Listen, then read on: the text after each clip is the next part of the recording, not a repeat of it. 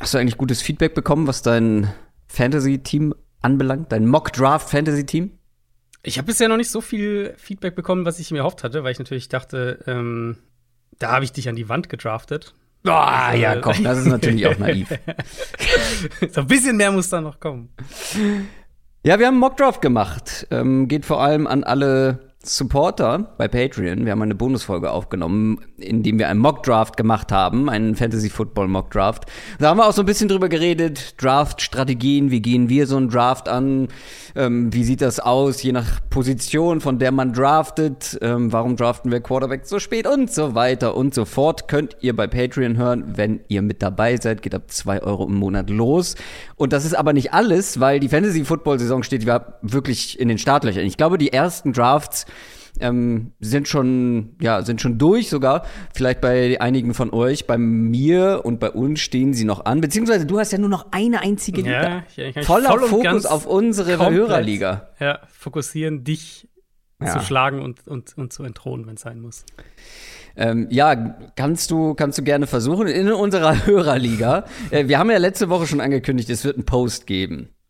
Den wird es auch noch geben. Ich habe nicht gesagt, dass es in der nächsten Woche stattfinden wird. Glaube ich zumindest. Auf jeden Fall war das nicht der Fall. Ihr werdet diesen Post bei Twitter und Instagram finden. Und zwar in der kommenden Woche. In den nächsten Tagen. Und da könnt ihr euch bewerben, um bei unserer Hörerliga mit dabei zu sein. Das losen wir dann in der nächsten Folge auf. Bitte bewerbt euch nur, wenn ihr am 5. September abends Zeit habt, denn da wird der Draft stattfinden. Ihr hört bei Patreon die Bonusfolge. Ich hab, wollte aber noch sagen, es gibt auch meine Draft-Rankings, die allererste Version davon. Also wenn ihr heute Abend zum Beispiel einen Draft habt äh, von eurer Fantasy-Liga, dann guckt da gerne mal rein und druckt euch vielleicht die Rankings aus. Das sind Positional Tier-Based Rankings. Ähm, ja, hilft auf jeden Fall, wenn man solche Rankings mit dabei habt. Alles findet ihr bei Patreon oder unter www.downsettalk.de slash support.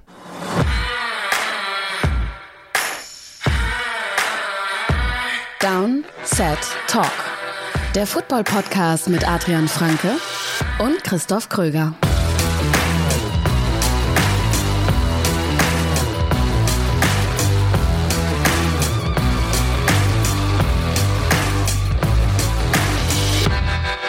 Ihr hört Folge Nummer 223 von Downset Talk. Das ist der offizielle NFL-Podcast von The Zone und Spox mit mir, Christoph Kröger und Adrian Franke. Einen wunderschönen guten Tag. Ja, wir haben die Schnapszahl verpasst letzte Woche. So wie jede wichtige Folge, jeden Geburtstag, jede Jubiläumsfolge. Ja, das, das ist man schon gewohnt. Auch nach über 200 Folgen hat sich daran nichts geändert. Wir haben jetzt diesen ganzen Fantasy-Football-Kram schon vor dem Intro abgearbeitet. Sehr praktisch, weil ich würde fast sagen, bevor wir heute zu unserer letzten Division Preview für dieses Jahr kommen, die Division Preview der AFC West. Können wir direkt mit der Quick Question starten? Quick Question. Kommt von Rumpel. Rumpel fragt Prediction Time. Welches Jersey trägt Jimmy G, also Jimmy Garoppolo, am ersten Spieltag? Trägt er überhaupt eins? Mm. Also, ich sag mal, so, ich, die Chance war ja jetzt schon da auf einen Trade, ne? Mit der Zach Wilson-Verletzung, ja. wenn das eine Saison aus gewesen wäre, wäre Garoppolo in meinen Augen ein No-Brainer gewesen für die Jets. Gleiches gilt für die Browns. Da hatten wir ja sogar mal ganz, ganz, ganz früher schon drüber gesprochen, vor, ich weiß, vielleicht sogar der Division-Folge. Ähm, falls eben Deshaun Watson für die ganze Saison gesperrt worden wäre, da haben wir jetzt auch Klarheit. Ich tendiere schon mehr und mehr dazu, dass die Niners ihn am Ende des Tages entlassen werden. Mhm. Weil es jetzt einfach, weil wir sind jetzt am, also wenn ihr das hört, wahrscheinlich am 25., 26. August irgendwie so. Äh, der letzte Preseason-Spieltag steht an und dann die finalen Kader-Cuts. Ja, am, am, bis zum 30. August müssen die Teams ja von 80 auf 53 runter. Und ich kann mir nicht vorstellen, dass Garoppolo nach diesen Cuts noch bei den 49ers ist. Und dann habe ich halt echt jetzt überlegt, es war wirklich mal eine Quick Question, weil normalerweise Quick Question, so habe hab ich auch relativ schnell irgendwie eine Antwort parat.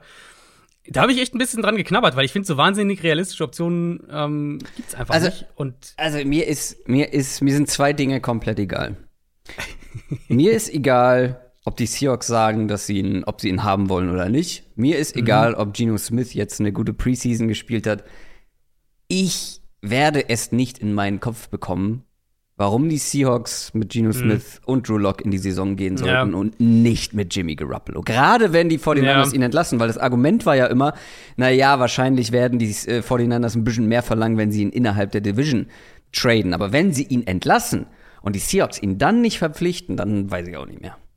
Ich könnte mir tatsächlich vorstellen, dass sie ihn gar nicht nach Seattle traden. Also, es sei denn, die Nee, nee, nee. Aber wie gesagt, wenn sie ihn entlassen. So, weißt du? Genau, also. wenn sie ihn entlassen. Ich habe mir auch aufgeschrieben, dass wenn ich Quoten jetzt irgendwie machen müsste, würde ich Seattle als Favorit eintragen. Ich denke auch, dass das eben im Zusammenhang mit einer Entlassung das wahrscheinlichste Szenario ist. Ich stock halt so ein bisschen an dem, dass sie Drew Lock ja offensichtlich haben wollten. Der kam ja in diesem Trade mit zurück. Keine Ahnung, ob sie. Ja, aber jetzt haben sagen, sie und jetzt. Ja. Wissen Sie, was er ist, vielleicht? Ja, also Garoppolo wäre ein klares Upgrade über, über die beiden. Da, ähm, da gibt es, glaube ich, keine, da gibt's, glaube ich, keine zwei Meinungen. Die spannende Frage ist ja wirklich, wenn er, auf den wenn er entlassen wird, so, dann tradest du ja auch nicht mehr für den Vertrag, logischerweise, sondern dann reden wir ja davon, egal ja. wo er hingeht, es wird ein neuer Vertrag ausgehandelt. Und dann finde ich halt, wie gesagt, Seattle wäre für mich auch der Favorit, aber dann finde ich halt, ist, sind auch andere Rollen irgendwie mehr ein Thema. Und, und da habe ich halt überlegt, wo, wo könnte ich ihn mir denn als Backup vielleicht vorstellen? Um, ähm, und ich bin bei Chicago gelandet. Nicht jetzt, weil ich denke, dass die Bears irgendwie Justin Fields in Woche 8 austauschen müssen oder so, sondern weil das so eine Situation sein könnte, wo ein Quarterback, der die Offense kennt, der in meinen Augen Teile der Offense gemeistert hat, in denen Justin Fields noch viel Nachholbedarf hat, mhm. dass so ein Quarterback dann als klarer Backup, hier, keine Ahnung, ein Jahr, fünf Millionen, was auch immer, als Mentor reinkommt und Fields Entwicklung wirklich aktiv unterstützen kann. Das wäre, glaube ich, ein Szenario, wo er wirklich einen Value auch hätte. Ähm, das einzige Team, wo ich mir vorstellen kann, dass er früh, zeitnah startet, ist Seattle. Muss halt immer auch ein Typ dafür sein, ne? sich hinter einen jungen Quarterback genau, zu setzen. Genau. Weil das könnte er in San Francisco auch, natürlich mit einem anderen Vertrag, wäre für ihn wahrscheinlich noch lukrativer. Mhm. Äh, aber muss halt auch ein Typ für sein, der dann auch bereit ist, einem jungen Quarterback da ja. zu helfen, ihn an die Hand zu nehmen. Ja. Das zur Quick Question. Machen wir weiter. News aus der NFL. Wir haben uns dagegen entschieden, eine weitere Short-Folge zu machen, weil ehrlicherweise haben wir schon sehr viel, sehr intensiv über dieses Thema gesprochen, aber natürlich müssen wir das in diesem Rahmen nochmal tun. Du hast es gerade schon angedeutet, die NFL und Deshaun Watson haben sich auf eine Sperre geeinigt. Mhm. Ähm, das war so ein bisschen wurde das absehbarer, dass da vielleicht doch noch eine, eine Einigung kommt. Die beiden Seiten haben ja immer wieder auch mal über ein mögliches Settlement gesprochen, als einfach die Entscheidung sehr lange gedauert hat. Also wenn ihr euch erinnert, die NFL hatte ja Einspruch eingelegt gegen diese ursprüngliche in erster Instanz verhängte sechs Spielesperre. Mhm. Also ihr gutes Recht, Einspruch zu, da einzulegen. Nur wird ja dieses Einspruchsverfahren von der NFL, beziehungsweise in dem Fall von einem von Roger Goodell festgelegten äh, Ermittler im Prinzip, wird es ja selbst angehört. Also eigentlich dürfte das nicht lange dauern, zumal ja auch der ganze Case schon da lag. Also ne, das war mhm. ja keine neue Beweise oder sowas mehr, die da jetzt gesucht wurden. Und je länger das gedauert hat, desto mehr hat sich das so ein bisschen angedeutet, dass es dann da doch die Gespräche wieder laufen hinter den Kulissen. Am Ende hat man sich jetzt auf eine Elf-Spiele-Sperre geeinigt. Ähm, was mich halt wirklich stört, also wir können über die NFL auch gleich noch sprechen, die da, finde ich, auch eine Chance einfach hat liegen lassen, wirklich mal ähm, ja, einen klaren Standpunkt irgendwie zu vertreten und sich klar einzusetzen. Ja. Natürlich mit der, mit dem, mit der, äh, mit dem leichten Ausweg jetzt, dieser Einigung, weil was es aus NFL-Perspektive logischerweise verhindert, ist eben der mutmaßliche Gerichtsprozess, der danach gekommen wäre, wenn die Liga jetzt gesagt hätte, wir sperren ihn ein Jahr, hätten Watson und die NFLPA Einspruch eingelegt und so weiter, dann wäre es vor Gericht gegangen. Und den Streit mit der NFLPA, also mit der Players Association. Die zwei Sachen vermeidet sie jetzt gewissermaßen und geht halt den bequemen Weg. Ähm, das finde ich nicht gut. Was mich aber wirklich stört, ist diese, ist diese Heuchelei von Seiten der Browns und von Watson, ehrlich gesagt. Und wie die jetzt schon damit anfangen, drauf zu pushen, so, ja, das ist ja jetzt so nicht abgeschlossen, jetzt können wir nach vorne gucken nee. und so diese Sachen. Das halt im Statement von der NFL steht, zu, wo, als diese Einigung jetzt verkündet wurde, dass Deshaun Watson sich verpflichtet hat, hart an sich zu arbeiten, damit er wieder spielen kann, dass diese, dass diese Einigung auch wirklich, dass er nach elf Spielen dann wieder spielen darf, an eine professionelle Evaluation und Behandlung geknüpft ist. Also, dass er in Therapie de facto gehen muss. Ähm, All diese Sachen stehen im Statement von der NFL. Und dann haben wir Watson, der sich hinstellt, nachdem mhm, diese Einigung mhm. offiziell war und sagt, ja, ich habe mich ja, konnte mich immer auf meine Unschuld berufen, habe immer gesagt, dass ich nie übergriffig geworden bin und so weiter. Nachdem und beides kannst du halt nicht haben. Also Nachdem er aber in nicht. seinem Statement ja viel mehr Reue schon gezeigt hat. Und plötzlich. Genau, dem, genau. Also dem schriftlichen Statement und das, was Genau. er sagt, ist aber was komplett anderes. Genau, und, und du kannst nicht beides haben. Also du kannst nicht auf der einen Seite einem Settlement zustimmen, Genau. indem du der Liga verkaufst, dass du hart an dir arbeiten wirst und Behandlung begibst und alles. Und dich dann umdrehen und allen, ne, allen vermeintlichen Opfern in dem Fall noch mal eins reindrücken und sagen, ja, ich habe ja nichts falsch gemacht. Es ist alles, Ähm. es ist alles ganz merkwürdig. Warum? Also wenn du wirklich von deiner Unschuld überzeugt bist und der Meinung bist, dir wird hier böse mitgespielt und du bist wirklich mit dir und deinem Gewissen im Reinen. Warum? Also ich persönlich würde mich nicht mit der Liga auf eine Sperre einigen, weil ich bin ja unschuldig. Ich, äh, weißt ja, ich sein mein? Argument, sein Argument ist natürlich so von wegen, ja, er will das jetzt halt äh, Ja. hinter sich lassen und er muss mit seiner Karriere weitermachen und so. Ähm, aber das, also, die, ich fand zum einen diese, diesen, diesen, diese Episode im Prinzip, die Liga verkündet dieses Statement und zehn Minuten später steht Watson vor der Ja. Presse und sagt, ihr habt nichts falsch gemacht. Und das dann noch in Kombination mit diesem Statement, das gab es ja dann auch eine Woche davor noch, vor dem ersten Preseason-Spiel wurde das auf Genau, ausgestrahlt. genau, Äh, dieses teaminterne Interview, wo er da intern eben ein Interview gegeben hat und gesagt hat, hier, ja, äh, er entschuldigt sich und ich habe es nochmal die Zitate rausgesucht. Er entschuldigt sich bei den Frauen, die er, Zitat, beeinträchtigt hat in dieser Situation. Und dann nochmal weiter. Die Entscheidungen, die ich in meinem Leben getroffen habe, die mich in diese Position gebracht haben, würde ich gerne rückgängig machen. Also entweder er gesteht sich einen Fehler ein oder nicht. Ja, genau. Und er fährt halt immer noch zweigleisig. Selbst jetzt, wo er der Liga zugesichert hat, sich in Behandlung zu begeben, um dieses Settlement zu erwirken. Und das wirkt halt einfach super fadenscheinig. Es ist, ja, wie, wie ich schon gesagt habe, das sehr viele Widersprüche. Ich empfehle sehr ähm, das Statement, oder was heißt Statement, aber den, den Talk dazu von Rich Eisen, kann man sich bei YouTube anschauen. Der hat mir in vielen Dingen aus der Seele gesprochen. Ähm, aber auch wie du schon sagst, also das, er widerspricht sich innerhalb weniger Tage. Ähm, Ja. Dazu die Statements vom, vom Owner der Browns, Das ist richtig, die waren auch echt, also die, die Owner der, der Browns haben mir dann auch eine Pressekonferenz gegeben, die auch voller merkwürdiger Aussagen war und teilweise auch dann so in die Richtung ähm, das nahelegen, dass Deshaun Watson irgendwie an sich arbeiten muss und sich und, und ne, diese Dinge, die, die in dem Settlement auch stehen, während Watson ein paar Meter weiter weg sagt, ja, ich habe ja nichts falsch gemacht. äh, Das ist einfach echt ein, ein absoluter Wahnsinn. Und ich, ich finde halt immer noch, und das finde ich halt auch so, so ein Knackpunkt bei dem Ganzen, ähm, zum einen finde ich eben dieses Signal hier gegenüber der vermeintlichen Opfer und, und dieser, wie er es gesagt hat, Frauen, die er beeinträchtigt hat von Watson. ja, ist hast du nun verheerend. Frauen beeinträchtigt oder Richtig. bist du unschuldig? Richtig. Ähm, und aber auch dann in dem Zusammenhang nochmal finde ich, so dieses ganze Thema, da hatte ich auch, ich hatte auch einen Kommentar aufs Box geschrieben, da hatte ich das auch so ein bisschen auf diese, auf diese äh, Schiene gezogen. Wenn du eben sagst, ja, der, er wird bestraft er, und so weiter, es ist auch noch eine Geldstrafe mit drin, können wir auch noch gleich kurz abhaken. Ähm, er muss sich in Behandlung begeben. Hat, dann hat er irgendwann auch eine zweite Chance verdient, was natürlich Jimmy Haslam, der Browns-Owner, auch direkt so ganz pathetisch angesprochen hat. Hier, ja, zweite Chance und so. Ähm, ich finde halt, um sich so eine zweite Chance zu verdienen, Ja, ist halt nicht nur die entsprechende Bestrafung notwendig, sondern auch echte Reue muss vorhanden sein. Ja. Sonst ist es ja keine zweite Chance, um sich irgendwie wieder zu integrieren und zu bessern, sondern im Prinzip nur eine zweite Gelegenheit, um sein eigenes Verhalten fortzuführen. Und ehrlicherweise alles, was wir hier haben, deutet für mich darauf hin. Das ist der wichtigste Punkt in diesem Rich Eisen Statement. Ähm, jeder würde, also die meisten von uns sind, glaube ich, bereit, vielen Leuten eine zweite Chance zu geben, wenn die Person bereit ist oder zumindest die Bereitschaft ähm, darstellt, sich zu verbessern. Und wie du schon sagst, Reue zeigt. Und das tut er nicht, indem er sich ständig widerspricht. Nee, und auch wie er diese Strafe jetzt ja annimmt, dass er sagt, im Prinzip, ich nehme jetzt diese Strafe an, Ja, weil ich also, ja, meine, ja. an meine Karriere denken muss und meine Karriere fortsetzen muss, aber ich habe nichts falsch gemacht. Genau. das hat ja nichts, also das ist ja eben, das ist ja keine zweite Chance dann. Also inwieweit gibt man ihm denn da eine zweite Chance? Gar nicht. Eher noch eine zweite Chance bekommt Baker Mayfield bei den Panthers. Denn die Panthers haben tatsächlich jetzt mal re relativ wenig überraschend Baker Mayfield zum Starting Quarterback erklärt.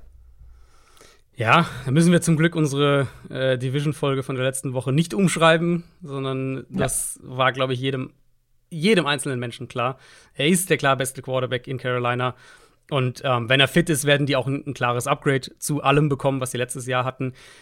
Ich weiß, dass es immer noch Leute gibt, die so ein bisschen an der Idee von Sam Darnold und seinem Talent festhalten. Immer noch. Aber ich glaube, ja. Sind ja, das die gleichen, die immer noch an Carson Wentz vor MVP festhalten? Das könnte durchaus sein. Ich denke, wir haben von, von Darnold als Starting Quarterback in der NFL einfach genug Datenpunkte, um zu sagen, dass er mehr ein High-End-Backup als ein Low-End-Starter einfach ist. Punkt aus. Und Baker Mayfield hat gezeigt, dass er mehr als ein Low-End-Starter sein kann, wenn er fit ist. Ja, da kann ich nicht widersprechen. Hat die Matt Corell-Verletzung, der ja da auch im Quarterback-Room unterwegs ist, was damit zu tun oder glaubst du, das ist ähm, unabhängig voneinander? Ich denke, das ist unabhängig. Also, so wie sie die Preseason jetzt auch angegangen sind, hat es ja schon so gewirkt, dass Mayfield und Donald den, den Startingplatz in Anführungszeichen ausspielen und, ähm, und Matt Corral und PJ Walker den, den, den dritten Quarterback-Spot. Jetzt haben sie im Prinzip diese Entscheidung wurde ihnen jetzt sehr leicht gemacht, weil äh, die Verletzung von Matt Corral ist ja tatsächlich eine Fußverletzung, die ihn die ganze Saison kosten wird. Das heißt, er wird auf Injured Reserve gepackt werden und dann ähm, kann, wenn sie das wollen, kann PJ Walker als dritter Quarterback in den 53er-Kader mitkommen. Dann äh, sprechen wir später natürlich noch über die Los Angeles Chargers, machen es aber jetzt schon mal. Und zwar hat sich einer der Top-Neuzugänge und einer der wichtigsten Spieler der Defense, JC Jackson, verletzt. Wie schlimm ist es? Das war super ominös, ominös irgendwie. Also keiner wusste so richtig, was Sache ist. Dann hieß es, ja, es ist irgendwie äh, Knie, habe ich dann irgendwie gelesen. Und am Dienstag haben die Chargers dann jetzt nach ein, zwei Tagen Unklarheit, haben sie ein Statement veröffentlicht, dass er am Knöchel operiert werden musste und zwei bis vier Wochen ausfallen wird. Also könnte durchaus sein, dass der die beiden ersten Regular Season Spiele verpasst und dann muss man natürlich erstmal auch gucken, wann er auf 100% wieder voll zurückkommt. Wir haben darüber spekuliert, was ist mit Tom Brady, ähm, was könnte da Sache sein. Ähm, es gab dann noch sehr spannende Gerüchte, wie ich finde, ähm, und zwar, dass er vielleicht bei The Masked Singer mit dabei ist und deswegen nicht in den Trainingcamps oder im Training und bei den Preseason-Spielen am Start ist. Aber so war es dann nicht. Und vor allem die wichtigste Nachricht aus sportlicher Sicht ist, er ist zurück beim Team. Es war wohl tatsächlich ein Family-Urlaub, worüber wir ja auch spekuliert hatten. Also ein bisschen. Seltsames Timing allerdings. Auch Seltsames für, Timing. Also, wenn ja. sich das einer erlauben kann, dann natürlich Tom Brady, klar. Mhm. Trotzdem seltsames Timing. Also, ich habe letztes Mal spekuliert, ich, mhm. Wer weiß, ob sie da nicht vielleicht, keine Ahnung, er war, ja, er war ja ein paar Wochen im Ruhestand, ob sie da vielleicht gesagt haben, hier diesen Sommer machen wir irgendwie einen schönen Family-Urlaub und dann war das vielleicht, hat, hat, hieß es dann zu Hause, also okay, jetzt machst du weiter, aber den Urlaub machen wir trotzdem. Wer weiß. Ähm, es klang. Also ich weiß nicht, mit so viel Geld auf dem Konto kann man auch ganz gut umbuchen, würde ich behaupten. Ohne ja, das groß weiß, zu merken. Weiß. Also ich meine, so oder so, ne, ein bisschen an der Work-Life-Balance arbeiten ist, mm, ja, absolut. ist ja nie verkehrt. Ähm, er ist seit Anfang der Woche zurück im, im Training bei den Bucks, also alles da Entwarnung im Gegensatz zur Offensive Line. Da können wir die mhm. Bucks gleich ganz rund machen. Die haben noch einen Offensive Lineman jetzt verloren mit Aaron Stinney, dem Guard, der eine gute Chance hatte, der, der Starter zu werden ähm, auf der linken Seite. Und der hat sich im Preseason-Spiel letzte Woche das Kreuzband gerissen gegen die Titans, also der wird die Saison verpassen. Das heißt, diese Interior O-Line-Geschichte für Tampa Bay, die wird, der wird, denke ich, noch ein Thema sein in der Saison. Wenn sie nichts mehr machen, vor allem. Äh, die ja. Minnesota Vikings haben einen neuen Quarterback. Und zwar wird das wahrscheinlich der Backup-Quarterback zu Kirk Cousins sein. Sie haben nämlich für Nick Mullins getradet. Ja, mit dem äh, berüchtigten Trade-Preis eines Conditional Siebtrunden-Picks im übernächsten Jahr. Also der der denkbar niedrigste Trade-Wert. Die Condition ist, dass Mullins für mindestens ein Spiel active sein muss in der kommenden Saison. Dann müssten sie den Siebtrunden-Pick 2024 zu den Raiders schicken. Ja, ähm, Mullins ist sicher ein guter Backup für Cousins, weil er die Offense strukturell auch kennt. Der war ja mhm. lange unter Shanahan natürlich in San Francisco und dann, äh, ich glaube, in Cleveland war auch nochmal unter Stefanski. Also kennt dieses Scheme komplett sagt vielleicht ein bisschen was darüber aus, wie was sie noch von Kellen Mond erwarten an diesem Punkt, wenn sie jetzt schon für einen anderen Backup-Quarterback traden. Dritte Runde ja, letztes Jahr gewesen. Genau. Ähm, und dann unter Mike Zimmer berühmterweise komplett ins Stockhaus verbannt worden und hat da überhaupt keine Stiche gesehen. Mullins ist wahrscheinlich innerhalb des Schemes der bessere Backup. Das, das würde ich an dem Punkt erstmal mhm. festhalten. Dann kommen wir zu den Cardinals. Die haben sich Cody Ford geholt. Das habe ich nicht kommen sehen, muss ich sagen. Ein Fünftrunden-Pick ist es im kommenden Draft. Ähm, der wäre, sie haben schon, sie haben schon, Kingsbury ja schon drüber gesprochen, dass sie ihn nicht als Right Tackle perspektivisch sehen, was er ja im College gespielt hat. Das war ja der, der, der Right Tackle von Kyler Murray bei Oklahoma. Ähm, und dann danach ein relativ hoher Pick von den Bills. Sondern dass sie den Inside sehen, also auf Guard. Und das ist dann im ersten Moment erstmal ein, ein Signing für die Tiefe.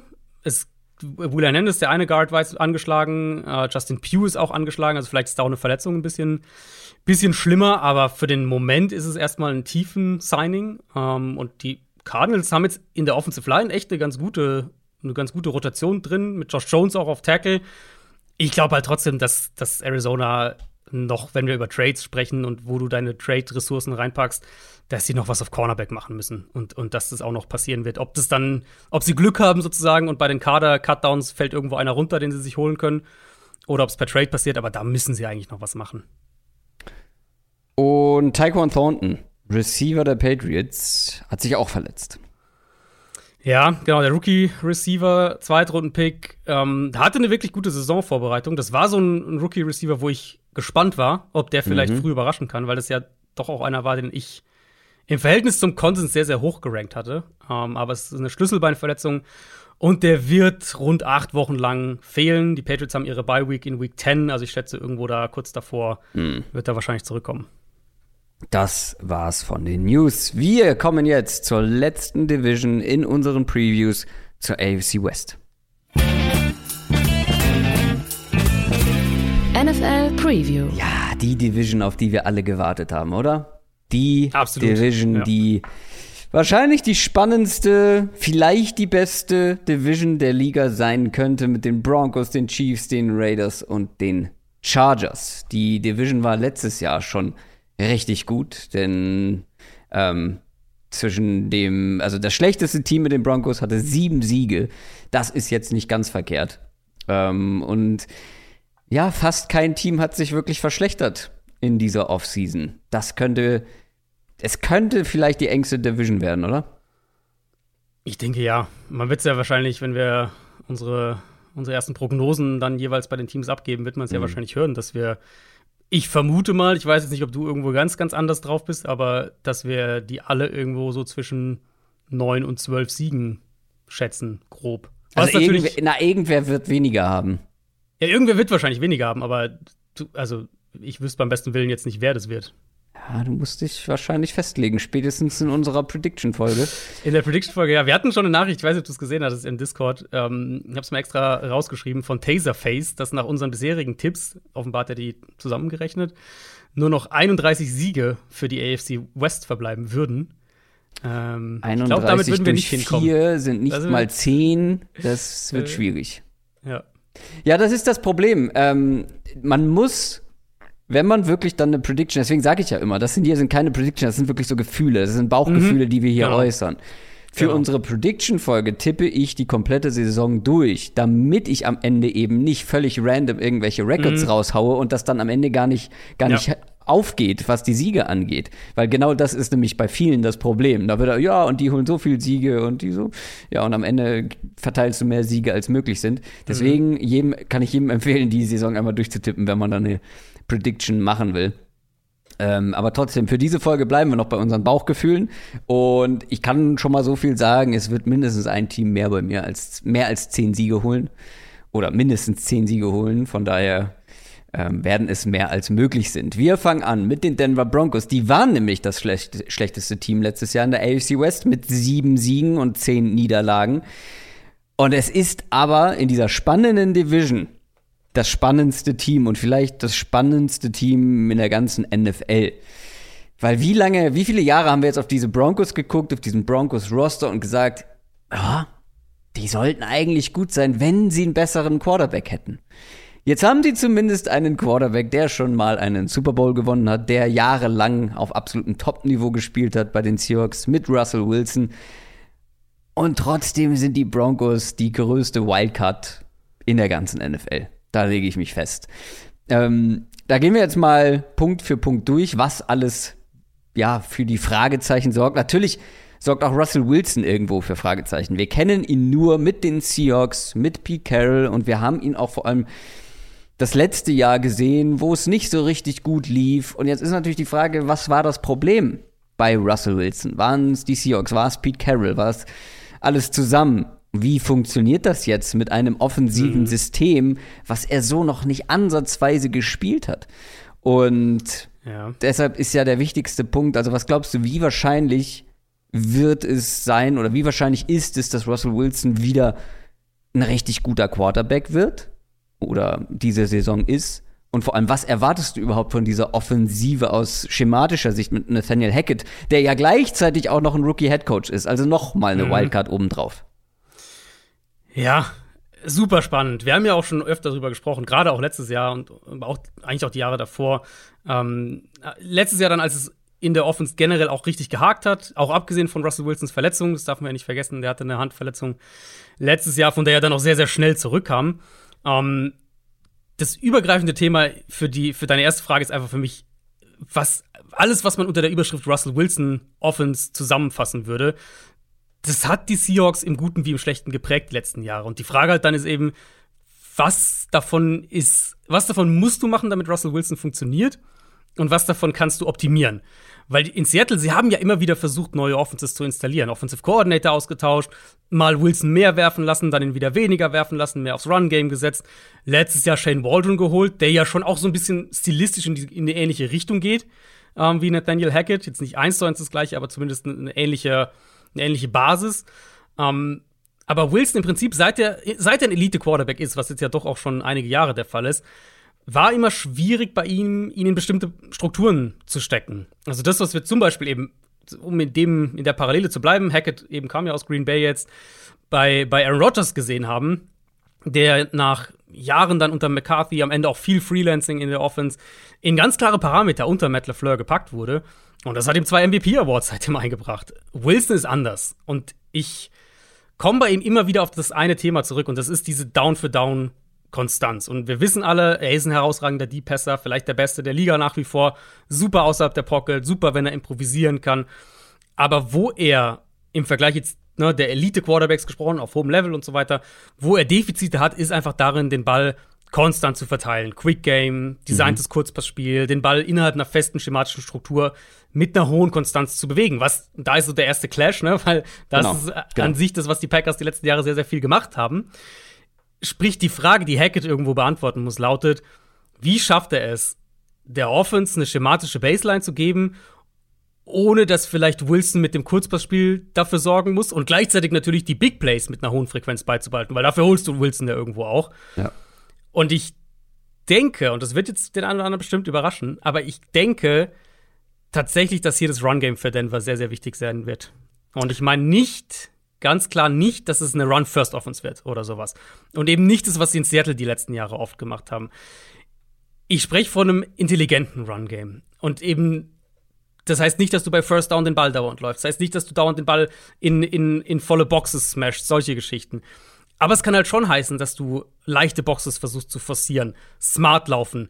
Du hast einen, Runner mit Javonte Williams, der super nach Kontakt ist. Vielleicht sogar ein bisschen Option Plays hier und da einbauen um eben das Run-Game zu nutzen, damit die Offense eine stabilere Baseline bekommt. Na, also, wenn du Wilson holst, dann holst du ihn, um diese High-End-Plays zu bekommen, die Big Plays.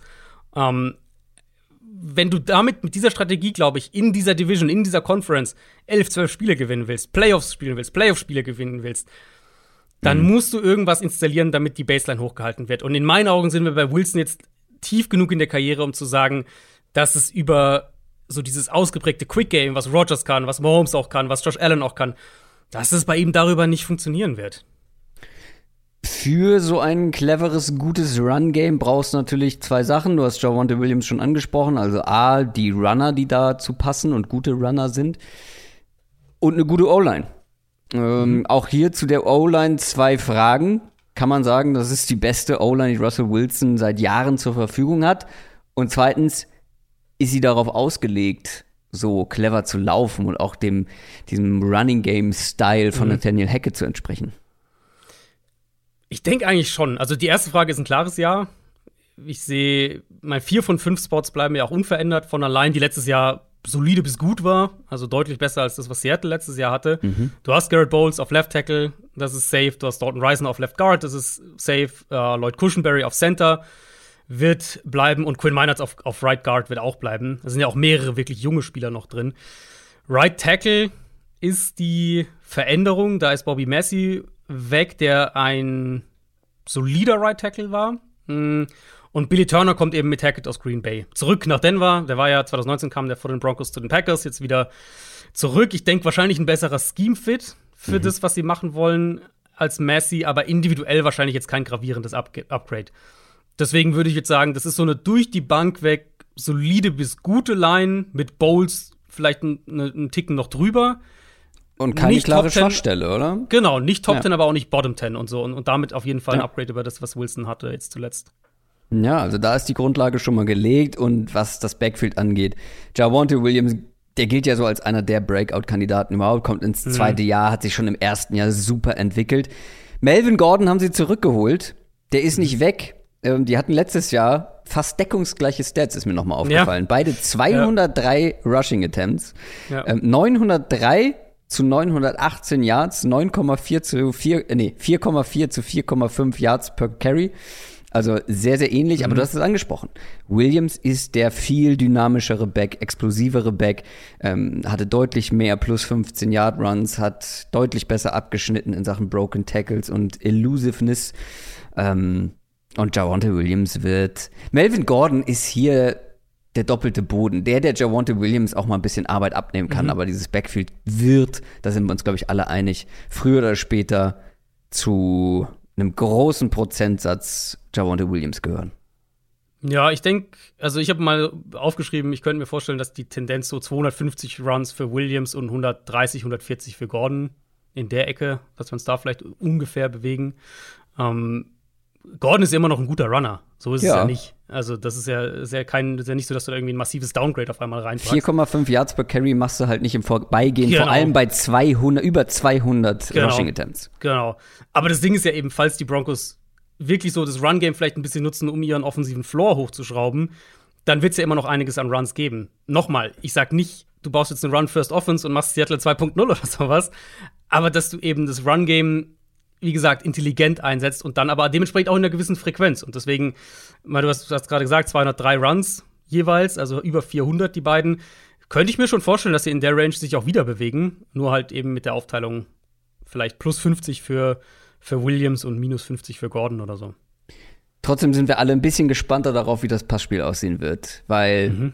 die Pass-Catcher, die da zur Verfügung stehen, die haben viel Talent. Mit Cortland Sutton und Jerry Judy allen voran. Cortland Sutton hat schon gezeigt, was in ihm steckt. Ähm, der hatte eine richtig starke Saison. Und das halt mit Quarterbacks, die nicht ansatzweise individuell auf dem Level sind, auf dem Russell Wilson sich bewegen kann. Jerry Judy ist bislang, ähm, ja, ähm, es gab ja immer den Vergleich mit CD Lamp und Jerry Judy. Und CD Lamp hat aktuell klar die Nase vorne. Ich würde trotzdem Jerry Judy jetzt noch nicht abhaken wollen, weil der Typ Hat natürlich auch viel, viel besseres Quarterback-Play, muss man natürlich sagen. Also das Lamb. stimmt. Das stimmt. Ähm, Jerry Judy konnte und hat noch nicht ganz so viel gezeigt, aber bleibt natürlich ein überragender Route Runner. Und wenn man sich die beiden so anguckt, dann liegt der Vergleich zu DK Metcalf und Tyler Lockett irgendwie schon so ein bisschen auf der Hand. Und wenn wir dann noch, weil Tim Patrick verletzungsbedingt die Saison ausfällt, mhm. KJ Hamler noch mit dazu ziehen, den wir alle schon fast vergessen haben, der so ein kleiner, sehr dynamischer Slot Receiver im College war, der jetzt als, als dritte Option da, was die Wide Receiver angeht, noch dabei ist. Wenn wir jetzt, wir bleiben einfach mal beim 1 zu 1 Vergleich. DK Metcalf und Tyler Lockett oder Jerry Judy und Cortland Sutton? Für wen würdest du dich entscheiden? Ähm, die, das Seahawks-Duo.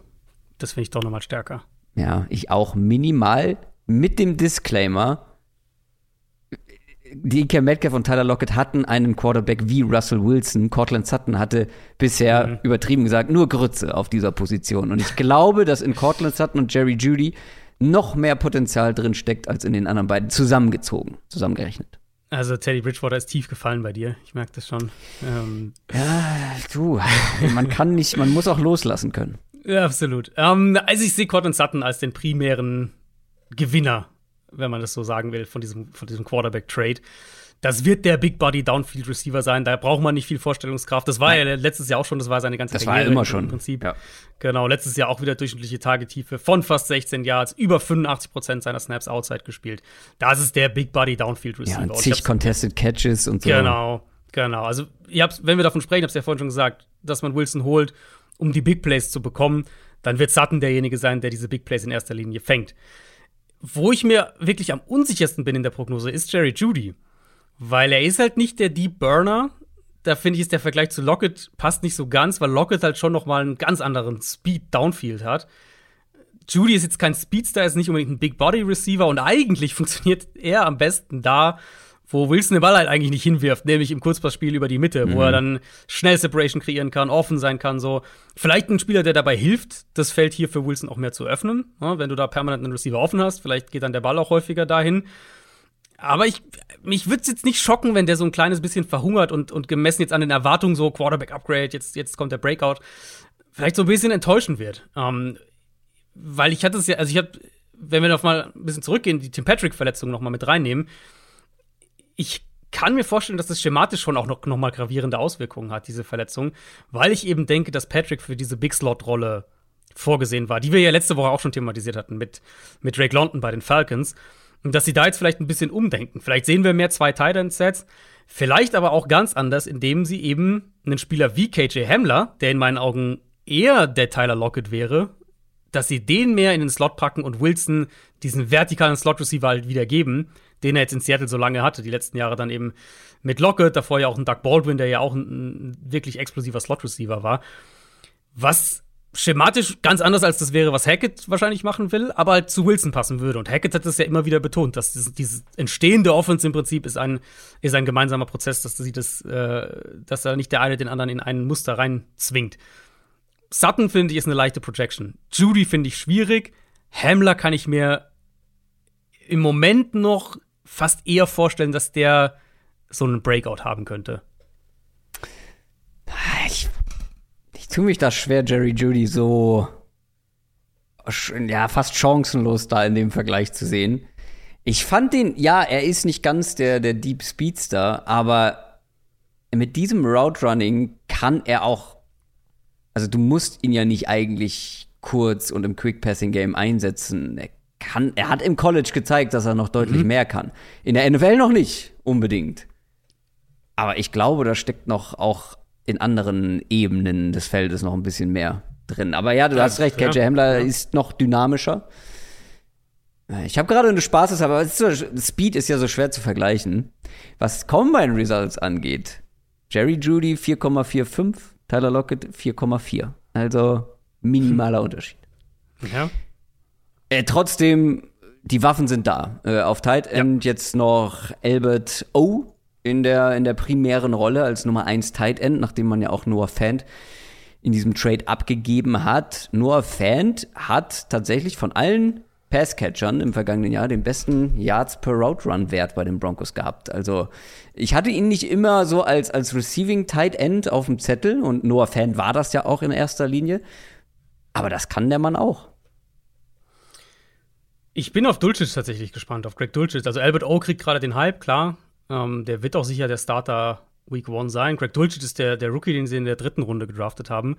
Das ist halt einer, wenn wir, also wenn wir einfach nur gucken, was er im College gemacht hat, das war halt einer, der gut darin war, im Vertikal, also für den Titan vor allem, im vertikaleren Passspiel Räume zu finden. Und deswegen hatte der so, so viele Big Plays letztlich auch irgendwo. Und wenn wir eben jetzt nochmal sagen, okay, das wird im Passspiel vielleicht eher eine vertikale Offense sein mit Wilson, würde es mich nicht wundern, wenn wir so in Woche 8 hier sitzen und irgendwie Greg Dulcich hat so gerade seine, seine zwei, drei Breakout-Games so ein bisschen gehabt. Mhm, bin ich gespannt. Lass uns auf die Defense schauen. Da, ja, erstmal müssen wir die Frage klären, wer ist Eiro Evero? und was erwartet äh, man von ja. diesem Mann? Also, wenn man auf seine ja. History guckt, wo er herkommt und so weiter, kann man, glaube ich, ein relativ genaues Bild haben von dem, was mhm. er defensiv machen will. Zur Info, das ist der neue Defensive Coordinator. Genau, kommt von den Rams, ähm, vier Jahre lang Safeties Coach, letztes Jahr Secondary Coach und Passing Game Coordinator gewesen. Hat also ein paar verschiedene Konzepte auch gesehen, aber die Idee ist sicher und alles, was wir jetzt so in die Richtung auch hören, dass eben das, was Brandon Staley bei den Rams installiert ja. hat, was ja auch letztes Jahr die Rams im Kern gespielt haben, auch wenn Staley nicht mehr da war, ähm, dass es nach Denver kommt, wenn man, oder eigentlich in, in Denver bleibt, wenn man so will, weil der Head Coach war ja Vic Fangio und Brandon Staley kommt ja. von Vic Fangio. Ja. Im Prinzip bleiben sie bei ähnlichen Wurzeln. Er war noch nie Coordinator, das muss man vielleicht noch sagen. Also komplett sicher können wir uns nicht sein, auch was dann letztlich Game Planning, Play Calling und so weiter angeht. Das haben wir alles noch nicht gesehen von ihm, aber von der schematischen Grundstruktur wird sich wahrscheinlich gar nicht so viel ändern. Wahrscheinlich nicht. Und individuell gibt es auch gar nicht so viele Unterschiede. Letztes Jahr war das ja eine Defense irgendwo im Liga-Mittelfeld. Wo siehst du individuelle Stärken und Schwächen dieser Defense? Als Secondary ist die klare Stärke. Das ist mhm. ich, für mich mit Baltimore die beste Secondary in der NFL, würde ich so sagen. Ähm, vielleicht kann man über Green Bay noch nachdenken, aber da ist schon super viel Qualität und, und da gehe ich auch fest davon aus, dass das ein, ein, ein klarer Mittelpunkt eben von allen defensiven Plänen sein wird. Sie haben einen der besten Safeties der Liga mit Justin Simmons, eine gute Nummer zwei daneben mit Jackson, einen der aufstrebenden jungen Cornerbacks in Patrick Sertain, eine richtig gute Nummer zwei Ronald Darby, vielleicht sogar ein Upgrade jetzt im Slot mit K1 Williams, den, den sie aus San Francisco geholt haben. Das ist schon eine richtig, richtig starke Gruppe, mit der du auch alles machen kannst. Also wir haben das ja letztes Jahr dann gesehen mit Fangio, dass der mit einem bestimmten Stil angefangen hat und dann aber auch mehr Man-Coverage zum Beispiel eingebaut hat, weil er halt gemerkt hat, okay, meine Secondary gibt es her, ich kann das so spielen. Und das ist natürlich ein riesiges Pfund. Also wenn deine mhm. Secondary im Prinzip maximale Flexibilität je nach Matchup dir erlaubt, dann kannst du schon echt kreativ werden auch damit. Und deswegen würde ich sagen, Secondary ist die klare Stärke. Die Front hat in meinen Augen deutlich mehr Boomer-Bust-Potenzial. Ja, führ uns da doch auch gerne mal so durch die einzelnen ähm, Positionen und Namen. Bradley Chubb ist da natürlich der herausstechende Star äh, aktuell mhm. noch und ansonsten an seiner Seite. Also sie haben ja die letzten Jahre schon Probleme im Pass Rush gehabt. Das mhm. Finde ich hat man bei den Broncos nicht so immer so auf dem Zettel, weil die jahrelang so ein tolles Pass Rushing Team und generell tolles Defense Team war. Aber es war die letzten Jahre schon immer wieder ein Problem. Von Miller dann ja verletzt gewesen, klar, dann getradet worden, Midseason letztes Jahr. Chubb immer wieder ausgefallen. Um, ähm, und dann sprechen wir halt wirklich schon davon, dass, dass, die Defensive Tackles letztlich, Draymond Jones, Shelby Harris, so die produktivsten Passrusher waren. Um, ähm, Harris mittlerweile weg, der ist im Zuge des Wilson-Trades nach Seattle gegangen. Ich würde sagen, sie sind da auf, auf irgendwo bewusst vielleicht auch auf High Risk, High Reward gegangen. Mit einmal Randy Gregory, der mhm. äh, letztes Jahr eine sehr gute Saison für die Cowboys hatte. Und mit Nick Bonito, der mhm. Zweitrunden-Pick, der wahnsinniges Potenzial als ja. Passrusher hat aber halt wahrscheinlich auch erstmal ein reiner Pass-Rusher in der NFL ist. Ähm, Harris, wie gesagt, ist nicht mehr da. Dafür haben sie DJ Jones aus San Francisco geholt. Das finde ich ist ein sehr guter Baseline-Move, ein sehr guter Nose-Tackle mit Raymond Jones daneben. Das sollte eigentlich eine starke Interior, ein starkes Interior-Duo sein. Aber die Frage ist halt, was kriegst du von den, von den beiden Pass-Rushern? Also zum einen Ausfälle, haben wir bei beiden gesehen, aber auch wenn sie gespielt haben, Chubb und, und Gregory, ja, beide so eine, so eine Up-and-Down-Karriere bisher. Und die Frage oder die Antwort auf die Frage, was du von den beiden kriegst, wird die Front letztlich prägen. Und da finde ich, weiß nicht, ob du da ein starkes Gefühl hast, aber ich finde, das kann halt in beide Richtungen irgendwo gehen.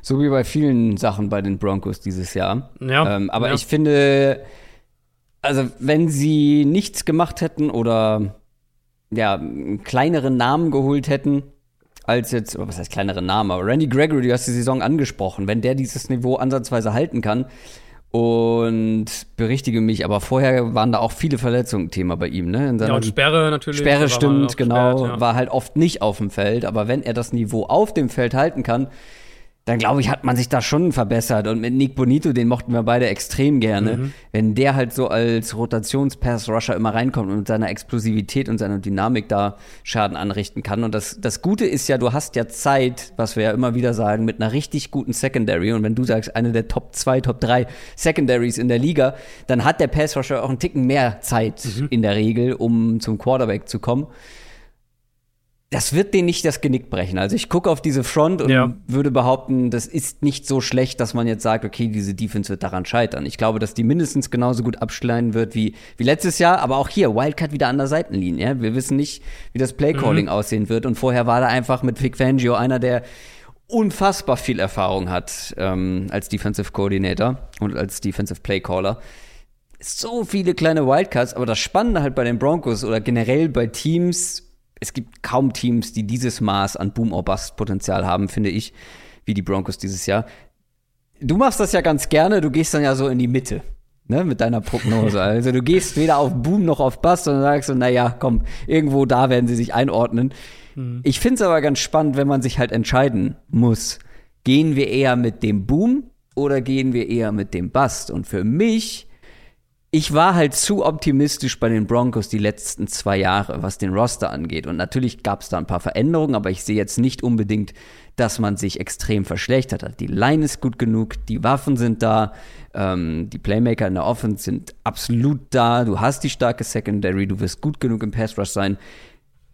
Und wenn diese ganzen Wildcards nicht funktionieren, klar, dann werden die wahrscheinlich irgendwie, keine Ahnung, ja, im allerschlechtesten Fall sechs Spiele gewinnen. Ähm, das kann ich mir schon nicht mal vorstellen. Ja, unterstes, unterste Grenze.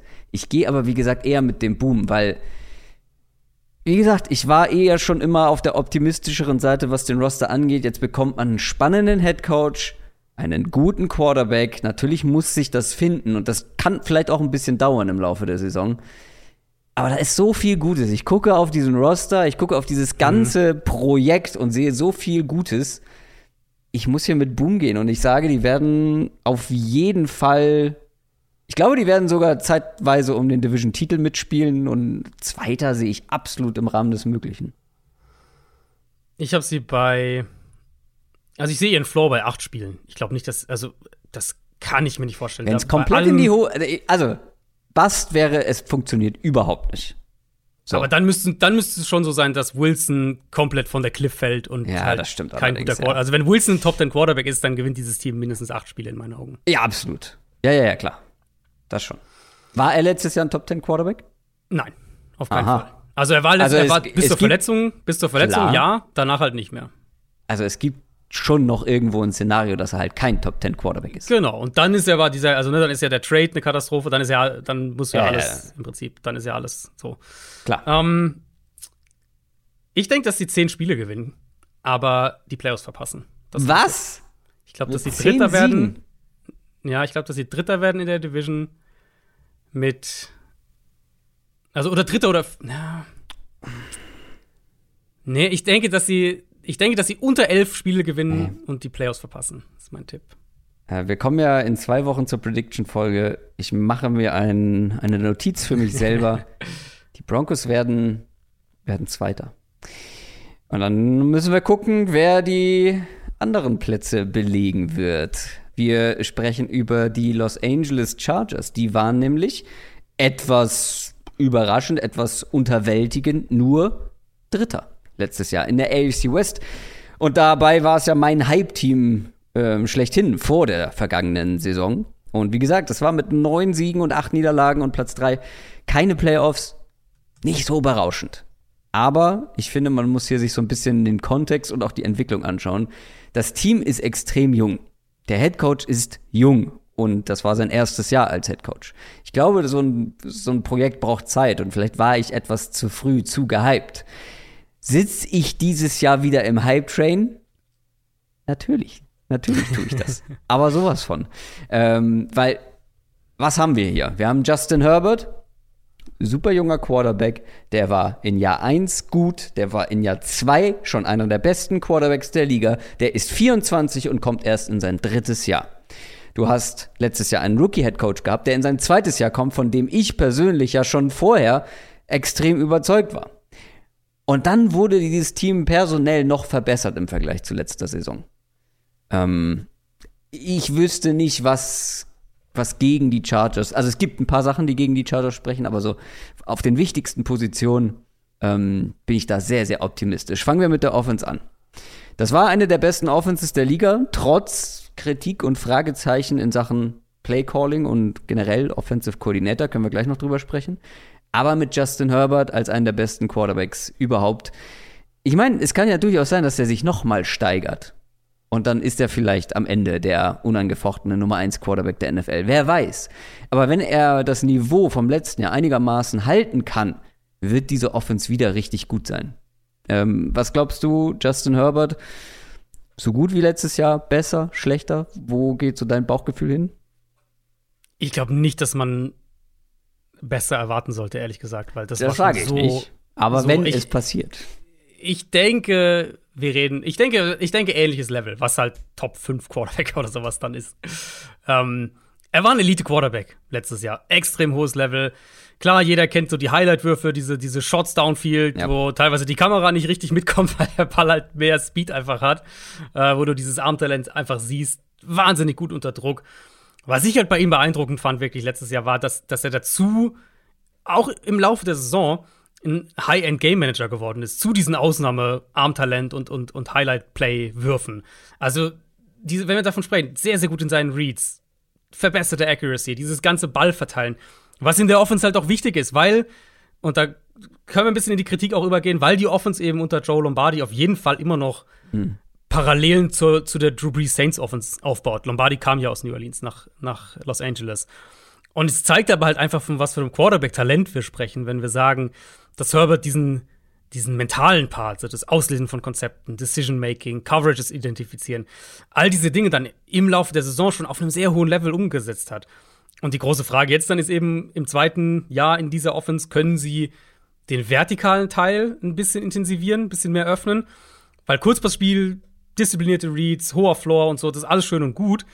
Aber Herbert hat letztes Jahr unter 10% von seinen Pässen tief geworfen. Und das ist etwas, was ich ja mit diesem Armtalent für ein bisschen verschwendet halte. Genau. Ja, die in Oregon lacht man darüber. das stimmt, ja. um, und das soll auch gar nicht heißen, dass man irgendwie alles über Bord wirft oder so, weil die Grundstruktur der Offense funktioniert ja. Nicht über Bord, um, weit.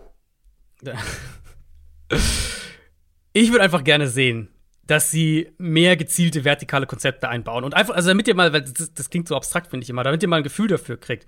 Herbert letztes Jahr von, hat ein bisschen über 670 Pässe geworfen, gut 60 davon eben äh, waren, waren tief, also 20 plus Air Yards. Wenn du aus diesen, ich weiß, ich glaube, es waren 64, 63, 64 insgesamt, wenn du aus denen 75, 76, 77 machst, also von dieser, in diesem Wachstum reden wir im Prinzip, dann hast du halt in meinen Augen schon eine Chance, ein ganz anderes Resultat darunter rauszubekommen. Und diesen Schritt, diese Entwicklung in der Offense würde ich gerne einfach sehen. Aber bist du optimistisch, dass du ihn zu sehen bekommst? Das ist die große Frage. Ich glaube ein Stück weit, oder ich kann es mir ein Stück weit vorstellen, weil was sie ja letztes Jahr eben gemacht haben, ist sehr auch sie haben sehr in die Offensive Line investiert und das war ja so ja. ein, Fokus. Und ich frage mich teilweise dann schon, inwieweit sie der Offensive Line von Anfang an immer vertraut haben. Die Line war in manchen Teilen noch wackelig, jetzt haben sie dann noch mal rein investiert. Ja.